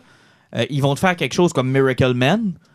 Puis là, tu Mhm. vas dire, OK, toi, maintenant, je te veux sur Ouais, Batman. exact, je ça. te veux Ouais. sur les deux prochaines années de Batman. moi, je- je- j'attends le premier gros crisis, ça va être la Resurrection of Gnark. Dark. moi, j'ai. j'ai- Il va devenir Écoute, important, Pat. Gnark, Ouais, là, les là, futurs auteurs qui nous écoutent, là, Gnark est écoute, euh, disponible. je te lève mon chapeau, la good boy. Oh, Lagoon Boy. Mais la suite existe déjà, je pense à Return to Blue Lagoon. Ah oui! Ah, c'était bon, ça, avec Mila Djokovic. Calisse. euh, hey, on passe à Mando. Mando! Mando. Euh, tu veux dire Yado? Et euh, Yado. Yado et son maître. Quatrième épisode de The Mandalorian, qui est selon moi le meilleur Ben, épisode on a eu de la l'épisode série. 3 Ouais, et 4. l'épisode Ouais, 3, là. trois, effectivement. Écoute, je m'en souviens même plus de l'épisode 3. Ça m'a pas même marqué. Enfin, il était génial, le troisième. Bon, Absolument Il était bon, mais on le voyait venir. On savait quoi? que c'est ça qui allait arriver. Il va reporter Yado. Ah, Puis oui, là, oui, il oui, Finalement, oui, il est pris de remords puis il va rechercher Yado. Oui, Ben, c'est l'épisode qui fait faire son armure, qui Oui, met les autres. Mandalorians dans la sais, Puis qu'on comprend que les Mandalorians, c'est plus juste des mercenaires, c'est des soldats qui veulent Moi, C'est un culte. C'est c'est un culte. Ils sont tellement plus nombreux qu'ils peuvent plus sortir de l'ombre de peur de se faire décimer. Mm. Donc, ils, sont, ils travaillent plus à s'arremonter. Puis, ils ont même accepté le fait qu'à la fin, ils se dévoilent. Puis, ils font comme on n'a pas le choix, il faut qu'on s'en aille ailleurs. Puis, on, on te laisse le porte-étendard. This Ah is ouais. the way. Puis ils vont Puis se trouver une autre C'est le place. code d'honneur qui est génial avec eux autres, puis l'union qu'il y a dans cette gang-là. Avant qu'on aille plus loin, Alan, j'ai besoin de toi. T'es Oui. notre bible de Star Wars euh, en dehors des films. Parce qu'il n'existe rien en dehors des films. Mais bon. Totalement. J'ai deux bibliothèques qui disent le contraire. Mais C'est c'est pas Alan- grave. Alan Mais Lucas tu sais que c'est tout du stock que si Mickey Mouse décide ça existe plus, ça existe plus. Pas une La deuxième baguette fois. de fantasio pourrait tout faire disparaître. Il arrive en petit magicien puis il fait Ah ah, j'en veux plus! Pouf! Deuxième, une deuxième bibliothèque à crisser en feu. Yes! Exactement. non, mais je veux savoir pourquoi dans Rebels, euh, la Mandalorian peut enlever son casque et maintenant ça devient quelque chose qui semble vraiment être intrinsèque à leur culture. Ça a l'air d'être vraiment, vraiment, vraiment important. là. Le casque a toujours été important dans leur, dans leur culture. Ils n'ont pas le droit de l'enlever. OK. Mais pourquoi Euh, dans Rebels, ils l'enlèvent? Sabine, elle, est en guerre avec sa mère, qui était comme une semi, semi la nouvelle Mandalore. euh. Sauf que elle, c'est une relégate. Elle, elle est crissée des Mandaloriens. OK. Puis dans Clone Wars, on voit quand même les, euh, les Mandalorians, puis ils enlèvent leur casque aussi. Ben, et ça, c'est une autre faction qui était sur la planète parce que c'était bizarre dans, Man- euh, dans, dans, dans, dans Clone Noir. Là, les, les, les- ceux-là qui étaient là sur leur planète, il y avait une reine qui était en haut de- des autres. Ouais. C'est encore une communauté qui existait sur une planète. Puis Obi-Wan n'était pas en amour avec une de... Ben, la rumeur voulait que Rey soit la petite fille de cette relation-là à l'époque que Force Awakens avait sorti. Sauf que c'était des Mandalorians qui étaient plus organisés, mais j'ai plutôt l'impression que quand l'Empire est venu, ils ont dû les, euh,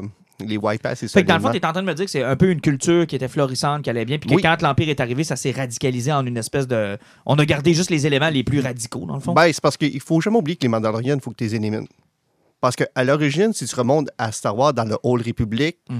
euh, le grand Mandalore de l'époque, lui, il était vraiment total. Il a failli anéantir la galaxie au grand complet. Puis c'était en même temps que la guerre Sith. C'était au moment où les Jedi ont fait euh, c'est bien beau être gentil dans la vie, là, mais on, on va leur donner des coups de sable laser pour de vrai. OK. Puis les Jedi, ils ont pratiquement exterminé à 100% les Mandalorians. Tu sais, ils, ils, ils les arrêtaient pas, ils les coupaient en morceaux. OK, carrément. Parce que euh, ça dépend toujours de Mandalorian, parce que c'est, autres, c'est, tu sais, le monde va dire que c'est, ben, des barbares, c'est pas des barbares. Autres, ils respectent la force, la loi du plus fort, et c'est des soldats, là, droit, droit, droit, qui respectent les autres. Tu sais, si tu fais une mission, là, tout le monde va être à sa place, puis c'est pour ça que tu gagnes. Là. C'est, c'est pas des rednecks, là. OK. Fait que ça m'explique un peu l'histoire de tout le, lore autour Ouais, effectivement, c'est pour ça Sabine, Sabine Wren, elle, elle était une- vraiment une renégate, elle était partie. De toute façon, elle, c'était une artiste. Puis aussi, il faut pas oublier que c'est un dessin animé pour enfants, avec un personnage qui tout temps son casque, ça fait un peu bizarre. Ah, effectivement. Bon, fait que dans l'épisode 3, on a ça. Euh, finalement, rapporte Yado, qu'on a euh, affectueusement appelé Yado. Euh, bon, euh, pour le bounty. Et les remords lui pognent. Ben, les remords lui pognent facilement parce que si tu checkes son origine, que lui, il est une victime de la guerre des clones, Mhm. ses parents sont faits devant tuer devant lui, puis c'est les Mandalorians qui l'ont recueilli quand il était jeune enfant. Il y a la même fucking histoire avec Yado. C'est pareil. C'est la même histoire. exactement la même il, peut histoire. pas, il peut pas laisser tomber l'enfant quand lui il a été recueilli quand il en avait besoin. Alors, il va le chercher. Les Mandalorians euh, acceptent de sortir de l'ombre. Il se fait faire probablement l'une des armures les plus badass de l'histoire de l'univers. Et ensuite, se suit la séquence de John Wick. Ah oui, oui. Ah, Écoute. non, non, tu veux dire de Hardboil, Ah, écoute. de John Woo, là. C'est Hardboil à 100%, Ah, oui, là, le écoute. bébé dans l'hôpital. Non, ouais, moi, je a- parle a- les- tout le monde qui ont, qui ont le tracker puis court après. C'est comme elle a fait Ah, John Wick. 2. Ah, oui, Ah c'est- oui, c'est fou. Tout le monde y passe. Là. Tout le monde. Et c'est vraiment une belle séquence. C'est Ah bien oui. fait, c'est bien filmé. Quand les Mandalorians arrivent avec leur jetpack puis ça vole de C'est partout. super. C'est une beauté, là. C'est superbe c'est le fun de les voir en action. Je, l'ai dit depuis le début, les hommages au cinéma asiatique que. Favreau et hein. font, là, c'est, sais, je veux dire, c'est Légion. Chaque épisode est basé sur un film culte. Pour le troisième, c'était clairement Hardboy. là. Si vous avez Ouais, pas vu ouais, ça, ouais, là, ouais. euh, Charles Yun-Fat, à la fin, doit protéger un bébé dans un hôpital pendant qu'il y a les Yakuza qui courent Ouais. après, sautent à travers les fenêtres, se protègent. Tu sais, je veux dire, ils ont, ils ont refait de ces plans-là dans l'épisode. C'est génial. Et le quatrième est Seven Samurai. Seven Ah Samurai, oui. Le quatrième, c'est Seven ça- Samurai. c'est- tellement un bel hommage à Seven Samurai. C'est merveilleux. C'est écœurant. Et la fille de Jurassic Park, là, Bryce, Howard, Bryce euh, Dallas oui. euh, Award. là. Wow, elle est encore plus en amour avec Yado que moi. là. Il y a la moitié de l'épisode où c'est des plans de cette adorable créature tu sais, qui court après des babites, qui s'amuse avec les enfants, Mais qui prend des c'était une grenouille. Mais c'était trippant de voir quand même le petit, le- le- la petite créature enfin comme un enfant. Mais, mais on Ouais. pardonne-tu Il- quand même à son père d'avoir scrappé solo? Euh, il l'a-tu scrappé ou Ah, on ben, lui a pas donné la chance de se faire chance, valoir? ouais. Il a pas- ça, on lui a pas donné la chance de se faire valoir. Lui, là, il a payé pour Ryan Johnson. Ouais. Lui, il a payé pour, ben, puis il s'est fait ouais, ramasser. Il s'est Ouais. fait ramasser, puis les deux autres qui ont voulu faire un film trop. Miller et l'autre, ils ont Ouais. voulu faire un film trop humoristique, ça n'a pas fait. Ben, ils sont bien mangés, là, puis Miller. Ils sont allés faire Spider-Man, Into the Spider-Verse à la place. Ils ont fucking fait le doigt génial. d'honneur. Non, Howard- moi, je pense que. euh, J'allais dire Howard Stern, aucun rapport. Bryce Howard Dallas. Non, je parlais de Ron Howard. Ron Ron Howard. Problème de Ron Howard, d'abord, il a toujours voulu faire un Star Wars. Il Oui. a grandi avec George Lucas. C'était un, de ses, euh, un de ses protégés.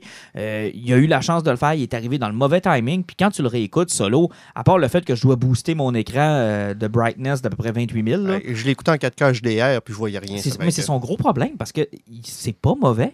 Ah, c'est puis- trois films en un. Ouais, il y a trois films. C'est c'est le, gros- trois. c'est- c'est le gros problème, c'est que le film, il, il coule pas quand tu l'écoutes. Il est Non. pas mauvais, mais il coule pas, Ben, c'est parce que tu vois qu'ils ont changé d'idée trois fois. Au moins. Lui, là, il avait une roulette de duct tape, puis il a réussi à sauver le radeau de sauvetage Ouais. pour pas qu'il coule, mais c'était juste ça. Ben, en tout cas, sa fille a eu une belle vengeance parce que moi, l'épisode 4 de Mando, c'est Ah ouais, selon moi c'est- devenu un classique de Star Wars. Et j'ai dit à Alan, puis je sais pas si vous aviez vu mon commentaire aussi, c'est le plus Star Trek des épisodes de Star Wars. Sur une planète. Ils sont sur une planète. Ouais. Mais même les plans là, Ouais, où tu ouais. vois les gens, tu sais, des gens joyeux dans Star Wars qui vivent en communauté, où tout le monde, où t'as pas de traces d'empire ou de rebelles, t'as. euh, Ben, c'est c'est la c'est magie. de- plutôt rare. C'est toujours la magie de Star Wars. Où je, je parle souvent de l'Ononet, qui est le réseau de nouvelles. Le monde qui ne savent pas que l'Empire existe, que l'Empire. Tu sais, il y a du monde que ça faisait 25 ans que l'Empire était là, puis ils ne savaient même pas qu'il Mm. existait parce que les nouvelles ne se rendent pas là. La galaxie est grande. Puis si tu restes dans une ferme dans le milieu de la forêt, là, hein, Mais je veux dire, ils nous les présentent rarement à l'écran. Ouais, je veux dire, quand on voit des trucs de Star Wars, il y a ce que moi j'appelle euh, la marque de commerce Star Wars. Il va y avoir du sable, ça va être sale, ça a l'air magané. Euh, le monde on- sont rarement joyeux. Euh, c'est des pilleurs, c'est des voleurs, c'est tout le monde, c'est euh, tout le monde pour tout le monde. Il n'y a pas de communauté, il n'y a pas d'entraide, il n'y a rien. Puis c'est soit très organisé et riche comme la République ou Tatooine dans le fin fond. Tu sais, Il n'y a comme pas d'entre-deux. ou, ou les villes criminelles, euh, C'est les ça, planètes criminelles. C'est ça, il n'y a pas d'entre-deux. Et dans cet épisode-là, ça m'a fait penser à Star Trek Insurrection. Oui, Oui. carrément. C'est le premier parallèle que j'ai vu. J'ai fait comme Chris, on est dans Star Wars, là. T'as une communauté qui vivent de la Puis- ferme. Ils ont Puis en de- plus, ce qui est le fun, c'est qu'à chaque épisode, là, ils vont toujours chercher un petit élément là, qui, qui existe dans l'art de Star Wars, qu'ils n'ont jamais mis en, fi- en- en vrai, Mhm. puis ils le mettent partout. Dans l'épisode 3, ils ont sorti les, vibro, les vibroblades que Ah, je vous ai parlé. C'était malade. C'est que quand il a sorti les canifs puis que vous voyez la, lame- la lame shaker, là, ça, ça fait ça existe depuis 86-87. Ouais. Ça avait été inventé dans le système D6 de jeu de rôle de Star Wars. Mhm. Parce que les gars qui avaient fait le jeu de rôle s'étaient rendu compte que si un Jedi arrivait avec un sort laser, peu importe ce que tu avais, tu essayais de le bloquer puis euh, tu tombais en morceaux. Exact. Ça fait qu'il avait créé la, vibro, la vibroblade, qui était une, lame- une lame à oscillation qui était capable de bloquer le sable laser parce que c'était la contraction pour ça. Mais c'est quelque chose qui existe depuis 1987, puis on l'avait jamais vu au grand écran. Et là, on l'a vu dans une euh, séquence de bagarre avec euh, Euh, le L'autre Mandalorian. Qui avait la voix de John Favreau. Ouais. Ah ouais, j'avais pas une remarqué. sacrée bonne bagarre. en Puis plus, dans avec le les 4, c'est le chat, là. Le... T'as un lot 4 de la Ouais. planète Lothal, qui est la planète de Ezra Bridger dans la série Rebels. Ouais. Et euh, les crevettes que le monde cultive, Ouais, c'est les les, krills. c'est les krills. Ça, ça vient de la planète Camino. Ça avait été rajouté dans le- le- l'espèce le de film Breaking copédium. Ça a été euh, ajouté dans le copédium du deuxième film de la- la- l'attaque des clones. Ça existait rien que d'un livre là, puis ils ont mis les krills là-dedans. Ils vont toujours chercher des petits détails comme ça. Mais et- puis là, on, on va revenir. Moi, je te dis que ça m'a fait beaucoup penser à Star Trek avant, évidemment, de voir l'allusion assez, euh, assez flagrante à Seven Samurai. Le- pour si vous ne l'avez pas vu, le Mando euh, arrive sur cette planète-là parce qu'il veut se cacher avec euh, Yado des différents bounties. Il arrive là. Et là, arrive la chose la plus spectaculaire dans cet épisode-là. Et euh, ça revient à notre conversation qu'on avait un peu plus tôt dans l'épisode. Tu sais, un fucking ATST, là. Ouais. On est habitué d'en voir 20 000 ensemble puis se faire détruire de gauche à Puis droite. le qui a un vaisseau qui est Puis fait ça. sauter. puis- Mais quand t'en as juste un d'une tribu, là, Qui tire c'est dans un le tas. fucking Ouais. problème, Ça là. peut tenir un village en haleine. c'est- fucking problème, Quand là. quand t'as rien que des pistolets laser, t'as pas de bazooka, puis t'as pas de vaisseau, là, t'as de l'air jambon en salle. Ben, ils ont même pas de pistolet laser. C'est c'est les lui bâtons qui les équipe. Là, C'est- avant, ils c'est- savent même pas se battre avec des roches. Ah non, ils ont des bâtons. Et de voir cette grosse machine-là qui ont joué comme une créature, Ouais. qui Ouais. ont donné une personnalité avec Ben, les yeux, là. C'est tellement brillant. Tu prends du monde qui n'a pas de culture technologique, tu leur mets un gros monstre robot, puis tu mets des lumières rouges à l'intérieur, fait comme deux gros yeux rouges. Ah Ça- devient un dragon. Ah, c'était... Mais ça, je ne sais pas si c'est parce qu'ils voulaient le faire puis ils ont manqué de temps ou ils ont raté une belle opportunité, mais je pense. Dans l'épisode, à un moment donné, je me disais, je sais pas pourquoi ils n'ont pas commencé avec ça, genre qu'on voit seulement les deux yeux rouges dans la forêt puis qu'on s'imagine comme eux que c'est une créature, tu sais, que c'est un Ouais. monstre puis tout, mais qu'à un moment donné, on se rend compte que finalement, c'est des fucking robots, mais Ah tu sais, eux autres, ils savent pas c'est incroyable. quoi. Puis... Et C'était incroyable. Et euh, la fille qu'il va rencontrer, euh, j'oublie le nom de l'actrice. Jenna Carado.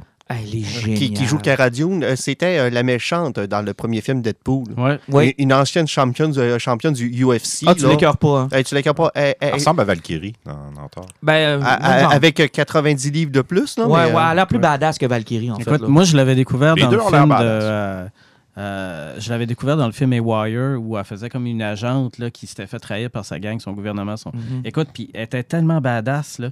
Mais elle, elle, dans la vraie vie, elle est badass. Écoute, je lisais plein d'affaires sur elle. là. Son, seul, son seul regret pour Mandalorian, c'est d'avoir été obligé d'avoir un stunt double. Hey, c'est incroyable, pareil. Ben, dans- même, on avait eu aussi dans Deadpool. Là, Ouais. C'était euh, Michel C. Smith qui Mhm. faisait. c'est le- le- Écoute. si, si vous la checkez sur Instagram, le programme, c'est celle-là qui se bat avec des staffs en mongol. Ouais, ouais, Elle ouais, est assez ouais. incroyable, ce film.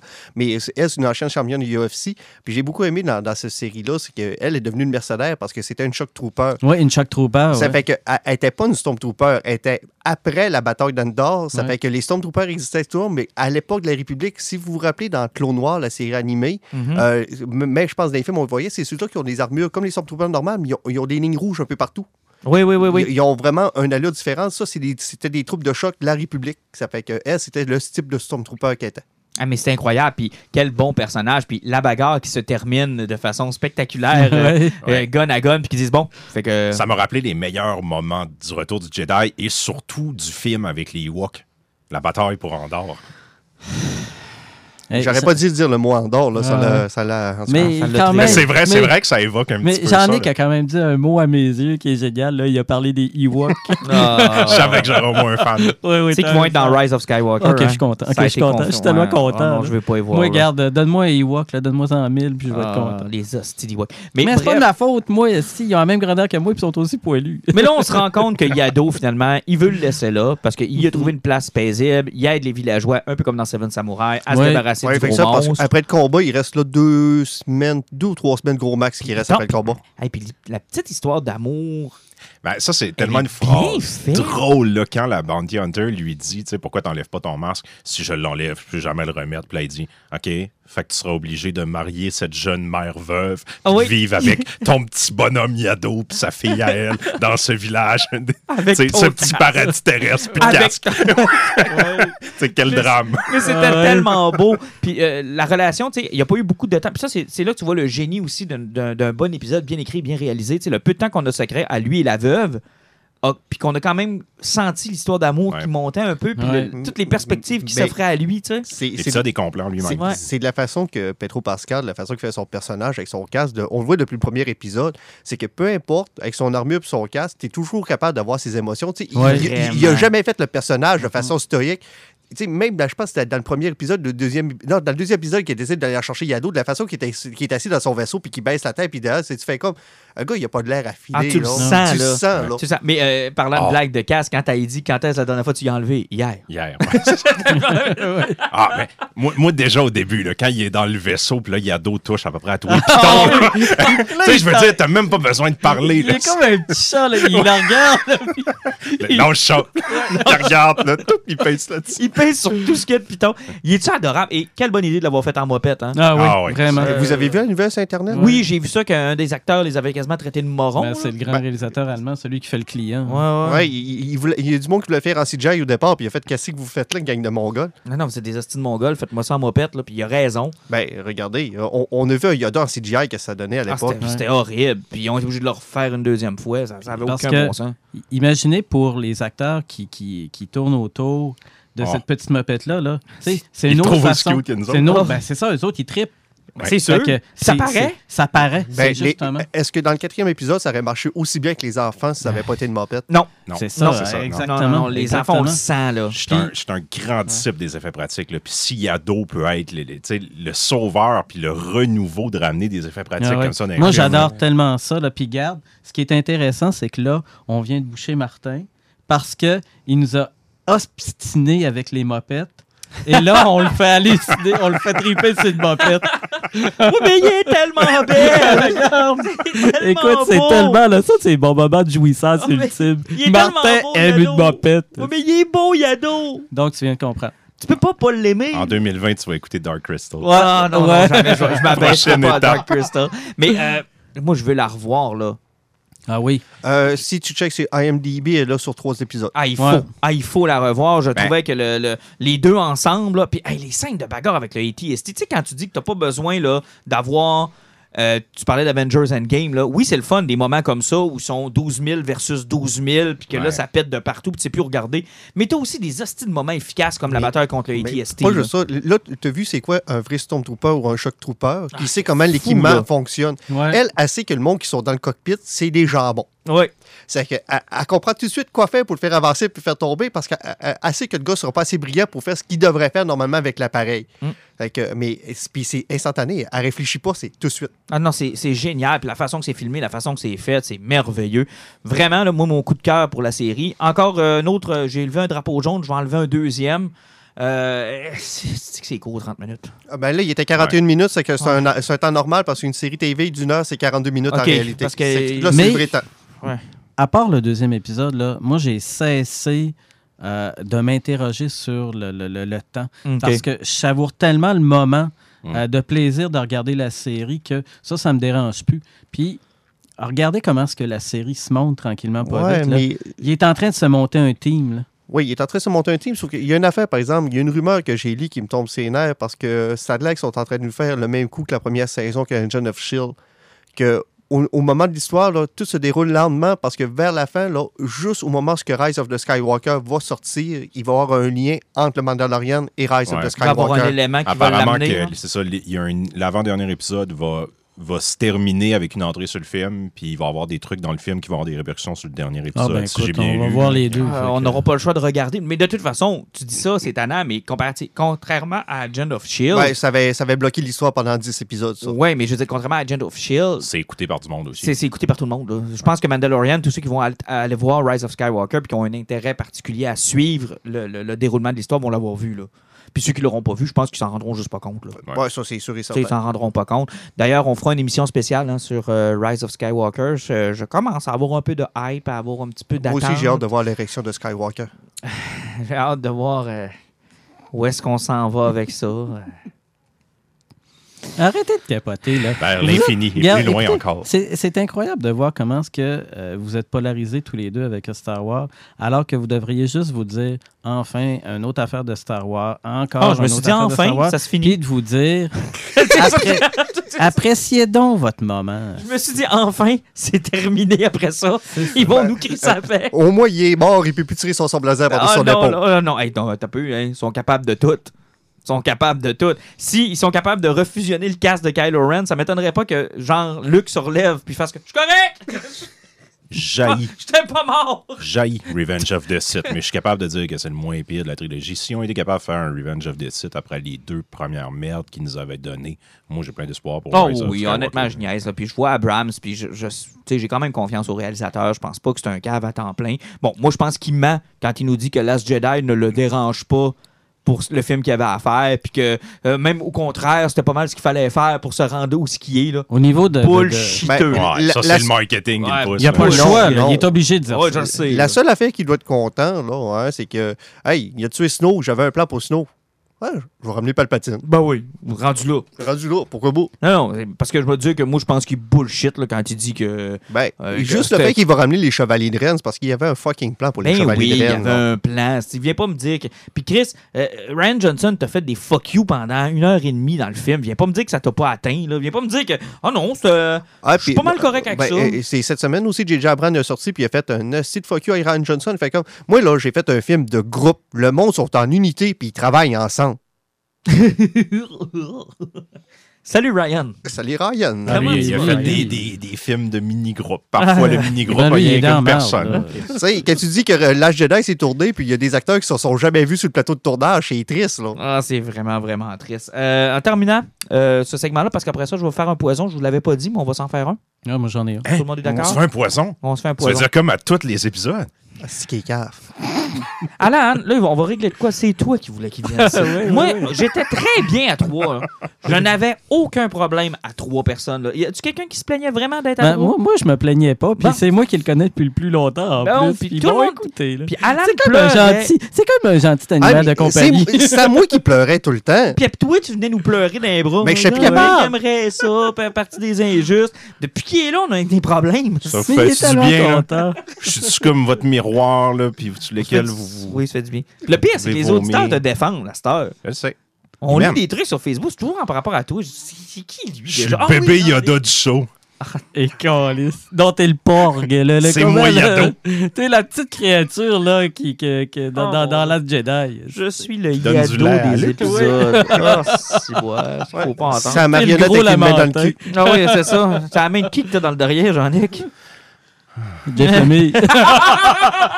Je peux, je peux te choisir. Ça peut être la réalisatrice du dernier épisode de Mandalorian. Ça peut être ça. Ouais, Oui, Bryce, ça peut être Bryce, ça. euh, Bryce Bryce Howard Dallas, oui, elle- oui. Elle fait bien ça en Est-ce qu'elle l'a réalisation. réalisé, ouais, est-ce qu'elle l'a réalisé en talon haut, d'ailleurs, en courant? ou euh? D'un et de l'autre, ça, en. Avec ses talons hauts dans la boîte. Hey, Watchman, vous vouliez me donner un mot là-dessus? Ah, Dépêchez-vous, maudit parce que je vous bon, donne c'était euh, bon, c'était 20 bon, c'était secondes. très bon. Un, deux, Euh, personnellement, la série, plus ça avance, plus les épisodes sont bons. Euh, honnêtement, on va vous en parler quand ça fini, là, mais euh, l'histoire, c'est vraiment du Lindelof classique. là. C'est tout ce monde en crescendo. Puis, rendu au sixième épisode, on a commencé à avoir des réponses du premier épisode de la série. Exactement. Ouais, parce que ça, c'était ta crainte. là. La façon dont les liens se, se, se, se- se recoupent ensemble, les pièces du puzzle qui sont en train de se refermer, là, c'est, c'est intelligent. Ah, maudit que je tripe. ah. c'est c'est du Watchmen. Euh, la série reste totalement inutile dans l'univers et autres, mais Mm. elle est bonne. Donc, euh, Ah ouais. Bon, rendu C'est- du bonbon. Puis au niveau de la réalisation Ouais. pour l'épisode 6, là, c'est Ouais. du génie. Ouais, c'est le- la le- grande télé. là. Le génie du visuel, l'utilisation de la ligne temporelle qui est là-dedans, puis du noir et blanc. du là. noir et blanc qui est brillant, là, Wow. ça n'avait aucun sens. Et, et le personnage dans le personnage dans le personnage qui est complètement délirant. Et moi, je fais aussi un autre petit, euh, un autre petit clin d'œil. là. Wow, la, la, la trame sonore de Trent Reznor et Atticus Ross. Oh, je oui. capote. C'est- Ça, ça rentre Écoute, dedans. je capote. Ouais, Re- Reznor est efficace sur son choix musical puis toute la série. ouais, ça va Euh, je vais être obligé de réessayer de le lire encore. Oui, lis, puis sérieux, fais-toi ce plaisir-là. C'est l'éc- la meilleure série Oui. qui passe à la télé Écoute, en ce c'est, moment. là. c'est, c'est, c'est crissement bon. Meilleur que Mando? Non. Oui. Ben, c'est, Ben, l'affaire, il c'est n'aime que... pas Star Wars avec son jugement. Non, mais l'affaire, bon. c'est que c'est deux shows différents. Ouais, complètement différent. complètement différents, mais c'est deux moments de télévision qui sont excessivement bons pour les geeks comme nous autres. Ah, ça, j'aime ça. J'achète ça. Euh, on va y aller avec les poisons. Puis comme Pat a euh, un bon point, je lui donne la, la Ah ouais, parole. ok. Ah oui, je commence avec toi parce que tu nous as résumé ça. Effectivement, deux bons shows pour les geeks. Mais écoutez, moi, je vous sors pour euh, encore un poisson où je, je- parle de roman, de littérature. Mais là, c'est quelque chose de complètement éclaté. Euh, le roman, ça s'appelle Wild. W-Y-L-D. Et là, on suit, on est dans un univers euh, médiéval fantastique et on suit une gang d'anciens mercenaires vieillissants qui ont tous fait autre chose après le job. C'est comme si tu écoutais euh, un documentaire sur euh, genre Poison qui décidait de partir en guerre contre quelque chose d'autre Mhm. et qui savait à l'avance qu'ils vont tous mourir en le faisant. OK. Ils ont tous des travers. euh, Il y en a un qui est alcoolique, il y en a un qui est complètement fou. Et c'est absolument succulent. Pour les tripeux de Donjons Dragons, pour les tripeux de trucs médiévaux, pour les tripeux de heavy metal et de, de- de rock, c'est. C'est tout, tout, tout les, les, les, les- paramètres d'un documentaire sur un groupe rock vieillissant dans un, dans un univers de Donjons Dragons. Ah. C'est euh, par l'auteur euh, Nicolas Eames et c'est vraiment, vraiment. euh, c'est- moi, c'est ma découverte du genre, là, parce que j'en ai lu beaucoup de fantastique, Mhm. mais c'est vraiment ma découverte du genre de l'année. Moi, je vais y aller, parce que d'habitude, c'est tout le temps moi qui finis, mais là, je vais y aller en deuxième. Je sais que Jean-Nic m'a, était pas sûr d'aller voir Doctor Sleep.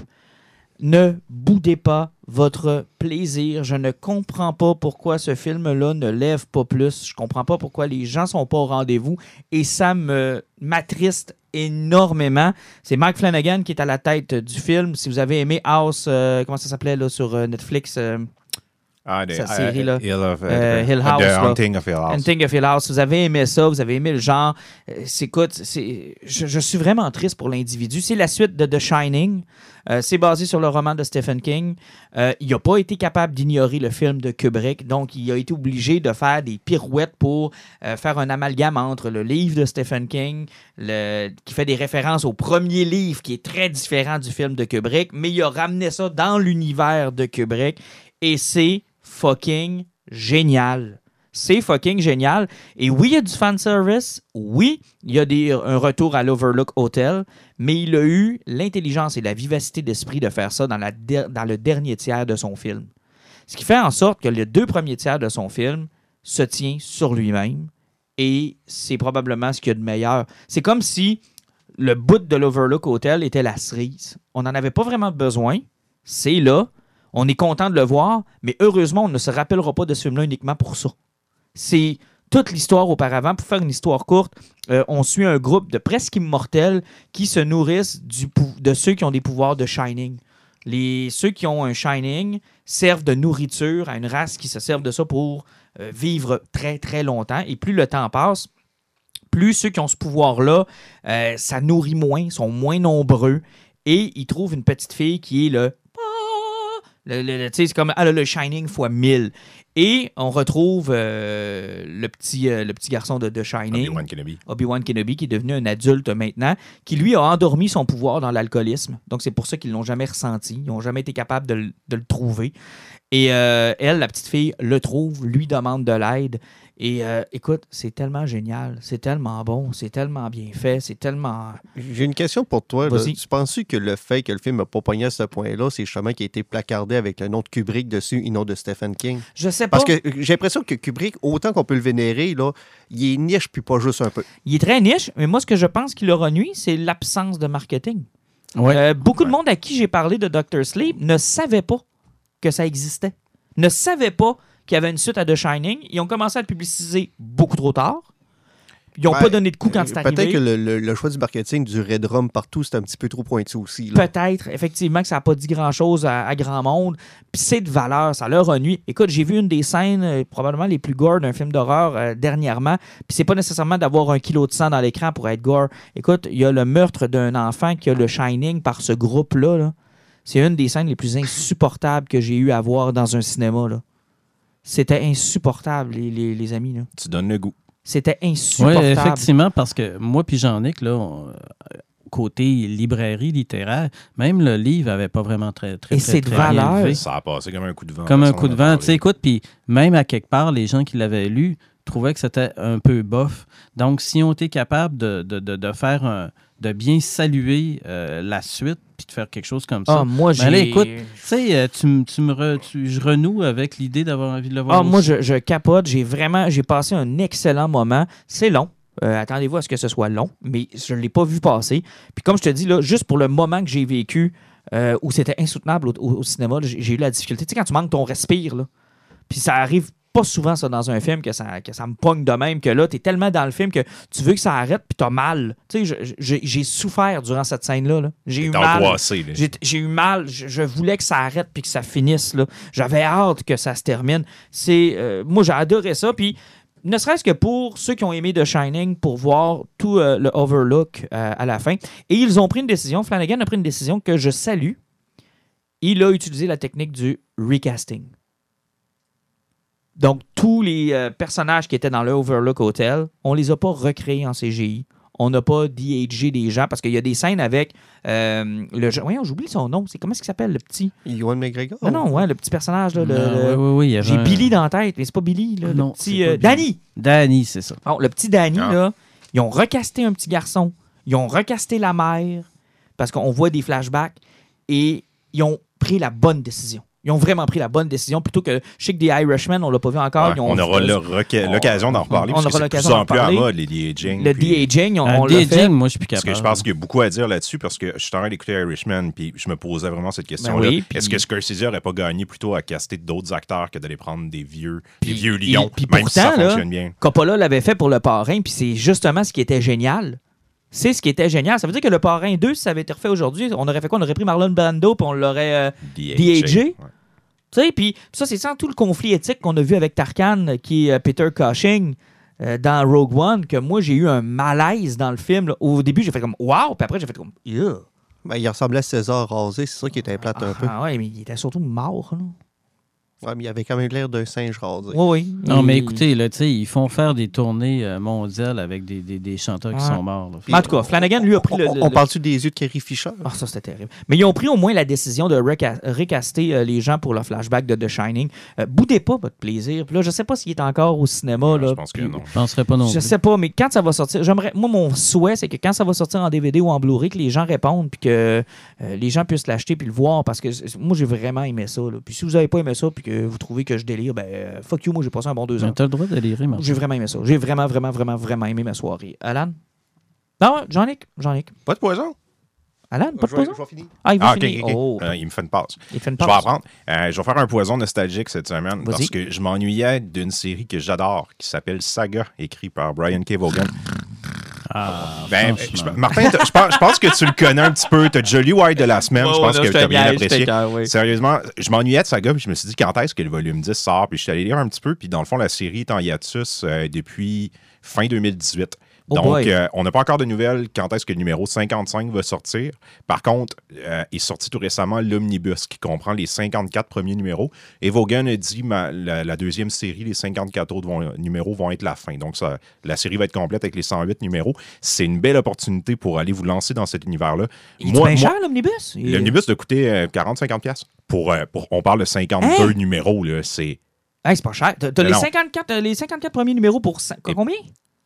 52 000? j'a- j'a- J'allais dire 50, ça, on va dire entre 50 et 100. Ouais, ça, Ça va être Ouais, hein, parce que là, euh, à une pièce du numéro, c'est Ouais. pas cher. Là. Mais ils sont pas chers, les TP. Il y en a 9 de sortie, ils sont à peine à 10 chaque. OK, OK. Hey, mais, Mais c'est intéressant, ça. Ça me tente. Là. Parce qu'on parle de cadeau de Noël. Moi, je pense que c'est une belle opportunité d'aller vous lancer là-dedans. Ben moi, oui. personnellement, Saga, c'est mon Star Wars à moi. C'est le truc de science-fiction qui a créé un univers qui m'a le plus parlé où je me disais, chaque personnage, chaque euh, planète qu'on voit, j'aurais le goût qu'ils décolle une série rien que là-dessus. Je veux qu'ils apprennent à approfondir ces personnages-là. C'est un des auteurs les plus intéressants dans la modernité de la bande C'est dessinée, quoi Brian K. d'original, ce qu'on voit pas souvent? Exact. Ben, tu sais, il y, a- y y des tropes qui sont là. là. C'est quand même une relecture de Roméo et Juliette. Il y a des éléments qui prend un petit peu partout. Alan me fait des signes. Je pense qu'on va avoir un prix quand il va prendre la parole. Ouais, c'est parce que je voyais que là, ça, c'est parce que le prix, là, ça va varier. Là. C'est parce que ça, ça dépend si euh, on aime libraire ou si on aime Amazon, ça va varier entre 60 et 80 dollars Non, c'est pas super. pour 54 numéros. Mais Ah, c'est un compendium, donc euh, si c'est du soft cover comme, euh, comme les Ah, comme euh, Walking Dead. comme les Walking Dead. C'est pas cher. C'est pas pas, cher. Je suis d'accord, c'est pas, pas cher. cher. On a la chance d'avoir Fiona Staples, qui est l'auteur qui travaille avec Vaughan sur cette série-là depuis le début. Donc, il y a une continuité dans le dessin. Fait qu'un Ils peu ont comme appris- Walking Dead, dans le fond? Oui, il- ouais, même si euh, c'est Adler, je pense qu'il était là au début. Ouais, Parce que ça a Mais ça changé Walking pas Dead. tant, après. là. Non, ça paraît pas, mais pour Saga, c'est toujours la même dessinatrice qui est là depuis le début. Ça lui a permis d'apprendre à se connaître puis à connaître le personnage. Euh, Faites-vous plaisir. hein. C'est de la grande bande Je suis dessinée. tellement C'est capitaliste. tellement. Je t'écoute plus depuis que je sais que c'est pas cher. J'attends juste à être fini pour aller genre Le commander. Pour aller Mais je t'ai prêté si tu veux. là, Non, je non, non, je le veux. Mais, Mais, boudez pas euh, votre plaisir. là. Mais ça donne vraiment envie de le lire, j'avoue. là, mais non, mais c'est parce que. Ça, c'est un message aux éditeurs, je sais qu'ils nous écoutent, mais plus vous allez nous sortir de ces gros volumes-là, plus vous allez nous sortir, nous rendre ça facile de l'acheter, plus on va vous lire, là. Puis là, je vous ai parlé de ma passion pour ça, sans vous dire c'est quoi. Grosso modo, on suit l'histoire d'une petite fille qui est la naissance entre deux factions dans l'espace qui s'affrontent, un qui ressemble à des démons, d'autres à des anges. Les deux peuples ont toujours été en guerre. Les parents sont tombés en amour. Puis elle, elle nous raconte son histoire à elle. Donc quand elle commence, euh, c'est un bébé. Puis elle nous raconte comment ses parents se sont rencontrés, comment elle a grandi à travers ça.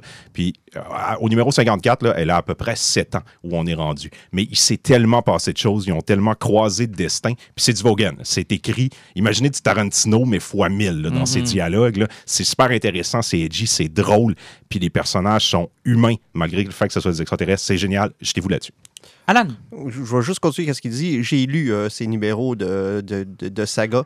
Euh, honnêtement, j'ai pas détesté, mais j'ai pas aimé. Mais la qualité d'écriture là-dedans, là, c'est à peu près comme si tu, lis- si tu lisais du Cyrano de Bergerac ou autre. Tu sais, euh, dans la littérature française, Mhm, à certaines époques où ce que tout était écrit en prose, Ouais, c'était ouais, très- de poème.